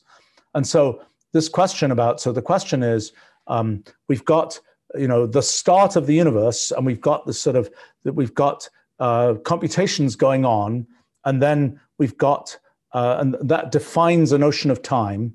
And then we've got the way that space potentially inflates. So inflation probably in our models is probably is is probably associated with exponential growth of this spatial hypergraph. That's if, if there is something like inflation, and there might not be, because in our models, it might just be that the, the universe starts infinite dimensional and gradually cools down. We don't yet know enough of the cosmological phenomenology to be able to say that we need inflation in our models that there even is a thing like that. There'd be a thing that was a little bit like that because it would be like the universe is infinite dimensional, and so it has all this connectivity, um, and uh, uh, that that um, um, and and and that's sort of uh, uh achieving some of the same things that inflation achieves. So. Uh, but but it isn't strictly inflation in that sense. At least I don't think it is. I think there might be a way in which you can transform the coordinate system to make it look like. I bet there is actually well, it's a little bit complicated because ordinary inflation is in three plus one dimensional space, and it's merely an inflation of the spatial metric. Whereas what we're talking about here is inflation and is is dimensional inflation as well as spatial inflation, and and exactly what the correspondence between those two things is, I'm not sure. Um, we should let Jonathan say things here. I bet Jonathan knows the answer to that. So maybe Jonathan could jump in if he has a has a comment on that particular thing, or or um, and then we then we can go on with some of these questions. And then I, I, kind of think Jonathan probably has all kinds of things to say, and has probably been very frustrated that I've been saying saying the wrong things. Um, That's quite all right. Um, but on so on the um, the connections between varying dimensional cosmologies and inflation, uh, there is at least a proof sketch in my first relativity paper that I wrote on the project um, that shows. So first of all, that if you have an infinite dimensional space or effectively infinite dimensional space, the, a, a Riemannian uh, manifold that converges down to something finite dimensional, then what you end up with is a conformal structure of space-time that matches that in which you have a, essentially a varying speed of light. And the reason for that is quite easy to see because what, what it means for a, a hypergraph to correspond to a very high dimensional Riemannian manifold is that it's just, it has very, very high connection density. So what that means is you can basically propagate information from one side of the hypergraph to the other very quickly. And as it as it cools to something finite dimensional, it's becoming progressively more sparsely connected. And so it's, it's as though the effective speed of light is, is kind of is undergoing some sort of phase transition. So you can make a connection, an immediate connection between these varying dimensional cosmologies and what are called variable speed of light, VSL cosmologies. In particular, I was able to show how in, a, in one model of this phase transition, you could recover what's called the Petit-Albrecht VSL model. And what's significant about that is that uh, the conformal, the, the, again, the, the, consequences for the conformal structure of space-time on a large scale from a VSL model of cosmology are provably equivalent to that of a standard slow roll inflationary cosmology. So, so they provide equally valid solutions to the horizon and flatness problems in lambda CDM. Um, which means that so if this did if this is sort of what happened in our universe as modeled by a hypergraph, it would be essentially observationally indistinguishable from a slow roll model of, of cosmology modu- except for the fact that there would presumably be signatures of, of, of the dimension decay, which would not exist in inflation. And, and you know, the, if we want to sort of be able to test this observationally, those signatures are, uh, you know, would essentially be the things we, we, we need to look out for. Um, by the way, on, on, just on this particular question about the amount of time between the initial, between sort of the start of the universe and the start of basically, you know, the, the sort of hot Big Bang model, so Stephen, you mentioned there's, you know, there are some subtleties about exactly what time refers to, and that, you know, that, that's absolutely correct. I mean, so our model gives us one very concrete notion of time, which is just rule applications. But uh, and so in effect, you could, you know, time-like separation in the causal graph is just a measure of causal edge distance, which is a measure of you know number of rule applications between two, uh, you know, two distinct events. But um, there is that you know that's not the notion of time that's actually being you know perceived by observers the, the notion of what what what, an, what a relativistic observer is just like a quantum mechanical observer um, is a essentially a definition of a time function over the causal graph. So it's, it's you're, you're, when you when you define a foliation of the causal graph as a, as a relativistic observer, what you're basically doing is defining a, a time function over that causal graph whose level surfaces are the hypersurfaces in that you know in that foliation. Uh, and that's the that's the notion of time that you as a relativistic observer actually perceive. So so that, so there's a there's a kind of underlying computational time, and then there's a kind of imposed physical time. Um, in a similar way, in, in ordinary cosmology, you have the notion of proper time, uh, which is kind of you know which is the which is the physically measurable thing, and you have this notion of conformal time, which is where you, you your time parameter is basically defined in terms of an integral over the scale factor a of t of the universe over dt. Um, and conformal time is the thing that's kind of relevant for analyzing the, the, you know, the causal structure of these models of cosmology. And what happens in, in the inflationary model is that you put, so in the ordinary hot Big Bang model, in the lambda CDM model, the initial singularity, the start of the universe, and the uh, and the start of the lambda CDM expansion happen at the same time. They both happen at time t equals zero. But in inflation, what you do is you modify is you you add in this exponential growth to the to the a of t term, so that it, what happens is that the initial singularity gets pushed back to negative infinity uh, to negative infinite conformal time, whilst the the transition to the hot big model still occurs at time t equals zero. And so what that's telling us is that if there is a kind of inflationary phase transition that happens in our models, then there will be essentially an arbitrarily large uh, number of causal edges separating the initial singularity from, uh, from, the, from the start of the hot Big Bang model. Um, and when I say arbitrarily large, what that basically means is the number of causal edges is in some way a function of the underlying discretization scale, because in the continuum limit, that separation should be infinite. Um, but uh, yeah, I mean, something should investigate in, in Well, it's interesting. I mean, you know, one point to make is uh, in terms of these different notions of time, for, for a photon, you know, no time has passed since the photon last scattered, you know, when it create a, photon in the cosmic microwave background, as far as it's concerned, the universe just started. It's, you know, its conformal time is, uh, you know, no time has elapsed for it. And that's, you know, that's a, that's a version of kind of this, this observer time being different from some underlying, um, you know, uh, mechanics of, of the system. But yeah, there's, Oh, there's so many things to investigate here. We, we, need, we, we didn't, nobody, nobody at our winter school investigated inflationary cosmology, did they? That, that would have been another good no, topic. No, there wasn't anyone with a, with a relevant background, unfortunately. The, um, I, I, did have, I did have one comment to make on the, um, at least on the um, initial conditions question. Uh, so you, you were saying that you, you didn't feel as though you had a kind of particularly knockdown argument for why the initial condition has to be simple um, except for this kind of you know masked by computational irreducibility thing. I think we do essentially have an argument for that, and actually relates to the very first question that that Ettore asked about. So you know, in a sense, if the universe is Turing complete, is Turing computable, then surely you know we already know the fundamental theory of physics, and it's just that the universe is a Turing machine. And although that's kind of trivially true, what's interesting is how you set up that computation and how you kind of decode the results of it and, and make connections with, with things we actually know about in mathematical physics. So the point is that if you allow the initial condition for uh, you know, in one of our models to be arbitrarily. So we know that okay, we know that our models are capable of universal computation. So if we allow the initial conditions to be kind of arbitrarily complicated, then we could set them up to basically simulate any theory of physics that kind of you know that, that is in principle computable. So in a sense, if if we allow you know arbitrarily complex initial conditions, the model ceases to have any kind of predictive power. So the, the, the only sense in which we can say that our model is actually a model of physics that has genuine predictive power is if we impose a constraint that says the initial condition basically has to be trivial. Because if you allow the initial, if you allow for kind of uh, non-trivial computation in setting up the details of the initial condition, you, you, you know, the, the, the model has lost any predictive power that it might otherwise have had.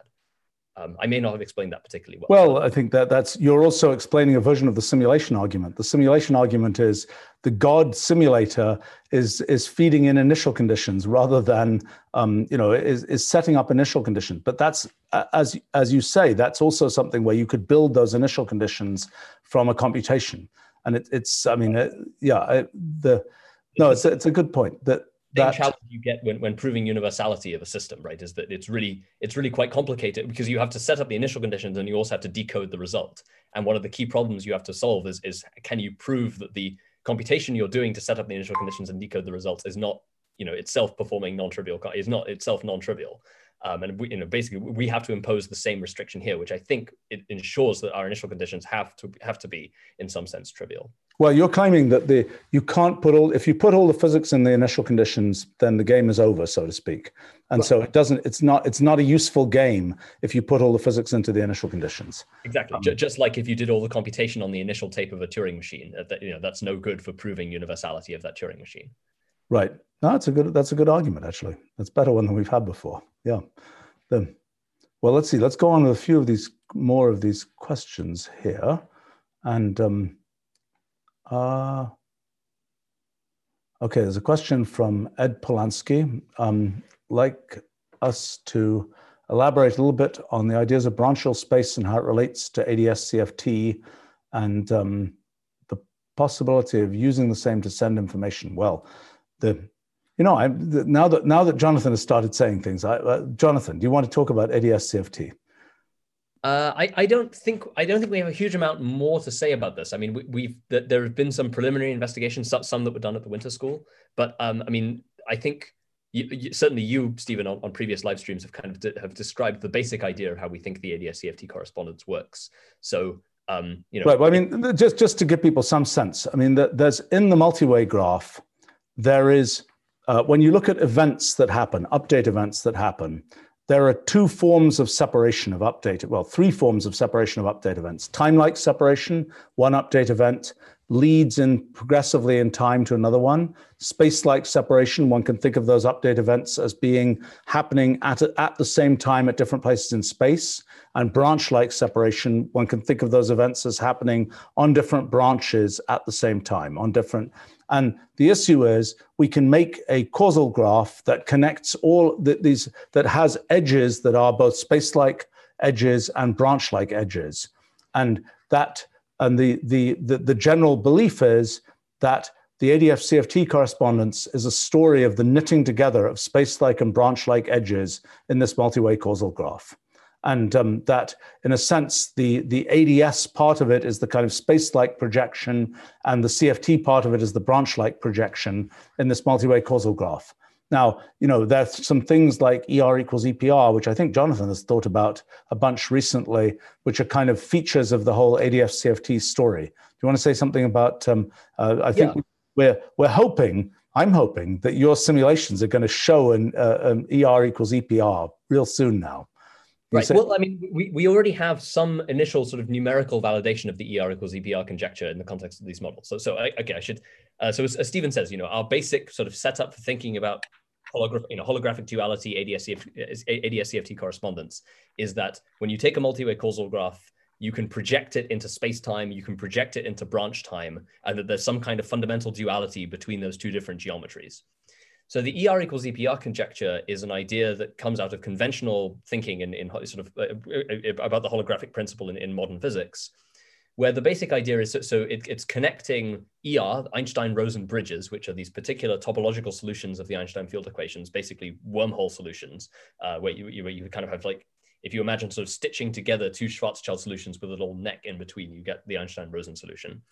And what's called the, the Einstein-Podolsky-Rosen effect, otherwise known as quantum entanglement. And the, the, the basic conjecture is you're saying, uh, you know, if you think of ADS-CFT or, or, the holographic principle as being some statement that the that some that the entanglement geometry that you get from say a conformal field theory and the actual space-time geometry that you get in relativity should somehow be related, the ER equals EPR conjecture is a very concrete uh, instance of, of, a, of, a, sense in which they might be related. So the idea is if you think about one of these wormhole solutions as literally being a pair of black holes that are sort of entangled, then there should exist some kind of relationship between the classical geometry, in other words, the, the something like cross-sectional area or the length of the neck that separates the two black holes, um, and the entanglement entropy that's associated with the two, uh, you know, actual black holes uh, uh, as, as, they're entangled, as computed using something like the Fubini-Study metric, uh, you know, or, or, the Fisher information metric, or the Bures metric, or something like that. Um, so there are a bunch of kind of quantitative conjectures that have been made about how those two things might be related. Um, one thing I realized a while ago was that we should be able to test this explicitly in the context of our models because we now have, thanks to these, um, well, thanks to both the numerical relativity stuff and the sprinkling stuff that Stephen mentioned earlier on in the in the um, in the live stream, uh, we can construct explicit examples of the Einstein-Rosen uh, metric, and then we can evolve them as we, we can evolve those metrics as multi-way systems and we can actually see what you know essentially what the entanglement entropies are because uh, you know in the context of our models entanglement entropies are given essentially by branch like separations. So we can just we can construct the metric with a particular you know classical geometry and then we can look at the associated branch like separations that would exist in the in, in the multi-way evolution and we can just compare numerically how you know the, the, those two quantities. And actually if i hang on maybe i can show an example in yes okay in this notebook. So if i just quickly share and show, sorry, this thing here. So here are examples of these Einstein-Rosen bridges. So, so these are uh, causal graphs that we've we've explicitly constructed so as to be able to so that in the continuum limit they will satisfy the continuum uh, Einstein-Rosen geometry. And you'll see that I've configured them so that they have varying uh, neck lengths, uh, uh, uh, bridge lengths, and varying cross-sectional areas of the neck. And what I've done up here is plot, okay, so, so the in orange is the theoretical prediction of the relationship between the cross-sectional area of, of the neck, which is on the on the x-axis here, and the uh, and the entanglement entropy that's associated with the, the, the separation between the two uh, black between the two Schwarzschild metrics on either end. And so that relationship is shown in orange. And then in blue here, you can see the actual the, the numerically computed relationship between those quantities in the context of our models. You'll see there's quite a lot of noise because of the fact that these are intrinsically uh, sort of randomly generated uh, metrics. These metrics are constructed by uh, basically doing uniform Poisson sampling over a Lorentzian manifold. But if we did, if we took limits of, of arbitrarily large numbers of samples, then this, the, you know, the the the, uh, the, the the standard deviation here would would would go dramatically down. But you can definitely see that there is a pretty good correspondence between the theoretical prediction of the ER equals EPR conjecture and the actual relationship between the space like between the space-time geometry and the branch time geometry that we compute from our models. So the hope is that we'll be able to validate a few more of these kind of um, you know more quantitative conjectures that come out of the holographic principle and ADS-CFT correspondence, and that will help us kind of make it will help us make concrete this general idea that there is a duality between branch time geometry and space time geometry. Um, now, we're sort of limited in a sense by how effectively we can do that because we still don't really have a complete sort of coordinatization theorem for branchial space. We understand coordinatization of physical space much better than we understand coordinatization of branchial space. So in some sense, we're limited by that restriction. But these are, but something like the ER equals EPR conjecture is nice because it's a result that we can we can derive purely, essentially, looking only at the, the combinatorial geometry without having to care about how it gets how it actually gets coordinatized and embedded. Um, so, so we're, we're, hoping to be able to investigate a few more of those kinds of results uh, to, to make more tangible connections with things like ADS-CFT in the near future. Although you do need some coordination of branchial space to get your branchial distance there, don't you?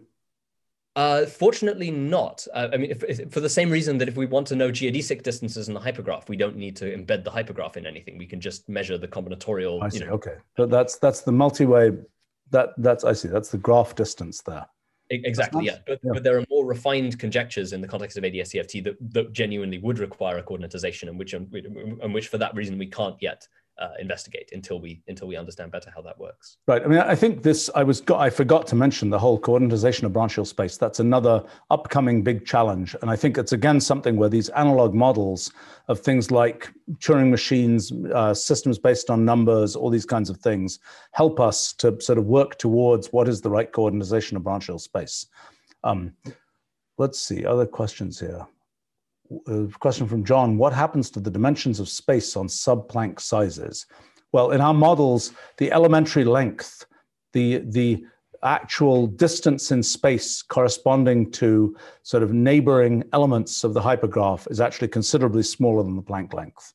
Planck length is uh, 10 to the minus, uh, 39 meters, is that right? 10 to the minus 43 seconds uh, no, one of those is 10 to the minus 35 meters, um, and uh, uh, 10 to the minus 43 seconds of time. Um, that's our uh, our elementary length is more likely something like 10 to the minus 100 meters. Um, so we're already there's already a lot of action between the Planck scale and the ultimate elementary length in the universe in, in our models. Um, and I think um, uh, the dimension of space is an aggregate phenomenon. It's like asking what's the um, uh, what's the flow rate of a fluid, and you're looking down at the scale of individual molecules. The individual molecules are running around at you know the speed of sound or something, but nevertheless, the the overall flow rate of the fluid is the aggregate um, average motion of the molecules, and that's something quite different from what it is at the very smallest scale. So there isn't really a notion of dimension on a sufficiently small scale. Dimension is an emergent property of a of a large scale system. And it's a perfectly reasonable question whether there could be lumps of different dimensional as we go down, as we uh, as we sort of zoom down to smaller and smaller scales. Could there be little lumps of? Could there be sort of localized lumps of higher dimensional space that we don't notice on a large scale, but on a small scale we'd see these lumps of smaller dimension of higher dimensional space? Well, one possibility is those are particles. One possibility is that that's, that's actually how things like electrons work. We don't know yet. Um, it's also likely, quite possible that, that they work in a way that's a bit like black holes, which is the same kind of statement as the statement that there's sort of a, a higher dimensional lump. It's, it's all related to the presence of event horizons and, and all kinds of things like that. Let's see. Uh, talking about meta-mathematical conclusions coming out of the work, I, let me not go in too much more detail here about that because I think that that's going to get us some. Uh, I mean, the, the real challenge there is what is bulk metamathematics? You know, we think of mathematics as there are three million theorems in the literature of mathematics. What's the infinite time limit of mathematics? What is the continuum limit? What does it look like? What does this sort of space of all possible theorems look like? And to what extent can we identify features of that space. What would a black hole in metamathematical space look like? That's presumably a decidable thing. It's a thing where, the, where all the geodesics, all the things, geodesics correspond to shortest proofs of things, where in a sense, there are, and so in a sense, mathematicians aspire perhaps to follow geodesics in metamathematical space they aspire to find shortest proofs. They aspire to find the shortest way to get from here to there. They don't necessarily succeed, but they aspire to follow geodesics. If the geodesics are, um, if there's a, a, singularity, then the geodesics end, in a sense, then sort of all theorems um, are finitely provable, so to speak. That's what happens in a decidable theory. So, in a sense, that's, that's sort of a notion of black holes. You can start thinking about sort of what are the notion of event horizons, other kinds of phenomena from general relativity, and what, what's sort of the analog of the Einstein equations? What's the analog of, of energy in metamathematical space? Is it something about sort of an accumulation of lemmas in mathematical space? How does that all work? Um, what's the analog of reference frames? Is it related to models in metamathematics? These are all things that uh, we're sort of thinking about. Um, let's see, there's questions about, the, I think we're, we're, unfortunately running out of time here, um, but uh, let me just try and rush through a few, a few of these. Um, connections uh, to the monster group, uh, we don't know yet. Um, although there are some really fun things, there's um, uh, the um, discrete approximations. I mean, I could show you something that came out of um, uh, our um, very, very, very super quickly here, um, just in the in in the the theme of this kind of thing. These are these are just some projects that were done at our winter school. This is a discretization of uh, non-abelian gauge theory. This is a a um, uh, um, an approximation to the S7 to the seven sphere discrete approximation showing the way that this decomposes into fiber bundle into into a fibration in which there's a you can think of it as a base space and a fiber bundle and so on. That is getting closer to thinking about things like um, the um, uh, the monster group and the Cayley graph of the monster group and how that might relate to um, uh, to what what's going on here. Um, but let's see I would have uh, argued that Sam's project is far more relevant. Ah, okay, let me show that for a second. Fair enough, fair point. Let's see where we have that. Here we go. You only gave, you only included one picture in this summary. Okay, well, this, the, um, do you want to, do you want to, I mean, this is, um, is there something you think you can say reasonably quickly, Jonathan, about this? Uh, oh yeah, okay. So, so so Sam was what Sam's project was looking at was, um, you know, we, we we have a bunch of functionality that uh, you know I've used to investigate some algebraic consequences of multi-way systems, which essentially work by you know start from some word in a group and then apply uh, you know either generators, relations, or axioms to that word and, and use it to construct a multi-way evolution graph with all of its associated structure. Um, and so one of the things we wanted to know was what is the multi-way system, you know, what is the space of multi-way system for, for something like Dynkin diagrams uh, in terms, of, you know, in, in, relation to the representation theory of semi-simple Lie algebras, what do those multi-way systems look like? So what you can do is you can, you know, um, one of the nice things, okay, one of the remarkable things about the representation theory of semi-simple Lie algebras is that the representations can be described purely in terms of this very simple combinatorial data, like Dynkin diagrams, Coxeter diagrams, Weyl groups, uh, root systems, things like that um, where you know each generator of the uh, of the um, of the Weyl group is just essentially a, a, hyperplane reflection in the associated root system. So what we could do is we can construct these multi-way systems of Dynkin diagrams by just looking at the generators of the Weyl groups and, and, and using them to construct multi-way evolution graphs in, in the conventional way, which is exactly what Sam did here. And that, that that's that particular diagram is a, is a multi-way evolution graph for a particular Weyl group, or it's a subgraph of the of the full multi-way evolution graph because the full thing is infinite. Um, but in relation to this particular question, the, re- the reason I, am claiming that there's there's relevance here is because you know the, the whole monstrous moonshine conjecture uh, um, um connection exists because um, there is this non-trivial connection between the monster group in, in abstract algebra, uh, the theory of modular functions, specifically the J function, and the theory of vertex operator algebras. But the representation theory for vertex operator algebras is actually deeply related to the representation theory of generalized Kac-Moody algebras, which is exactly, uh, you know, which is essentially the, the structure that Sam was investigating here. So th this is kind of um, if we if we can extend this you know representation theoretic analysis to deal with these vertex operator algebras, we actually have a you know we, we have a shot of being able to investigate you know if we have a multi-way system uh, whose branch-like structure is, is is obeying a modular symmetry group and where the growth conditions are such that it can be thought of as being meromorphic in the continuum limit, we can start to investigate, you know, what what what is the what is the continuum symmetry group that such a multi-way evolution graph would satisfy, and you know, under what conditions is it, it would that would that become the monster group? And uh, so I, I, think this is a um, th- th- actually, you know, what what you're saying is, I mean, from the whole connection with Kac-Moody algebra, Kac-Moody algebras, and so on, that might be a path into coordinatization of certain kinds of branchial spaces because there is a, a, description of these kinds of things in you know this is a case where we've got a branchial space but there is essentially a kind of algebra like description of what's going on embryonic right. we, we don't we're not sure what what um but, right. but and, and also in you know in complex analysis there is a known coordinatization because if you if you construct if you think of a multi-way evolution graph uh, you know, in which states are real numbers as being a way of constructing a sort of a function over the complex numbers, where you're essentially, you know, you're you're constructing uh, multi-valued complex functions by taking basically equivalence classes of of real valued functions.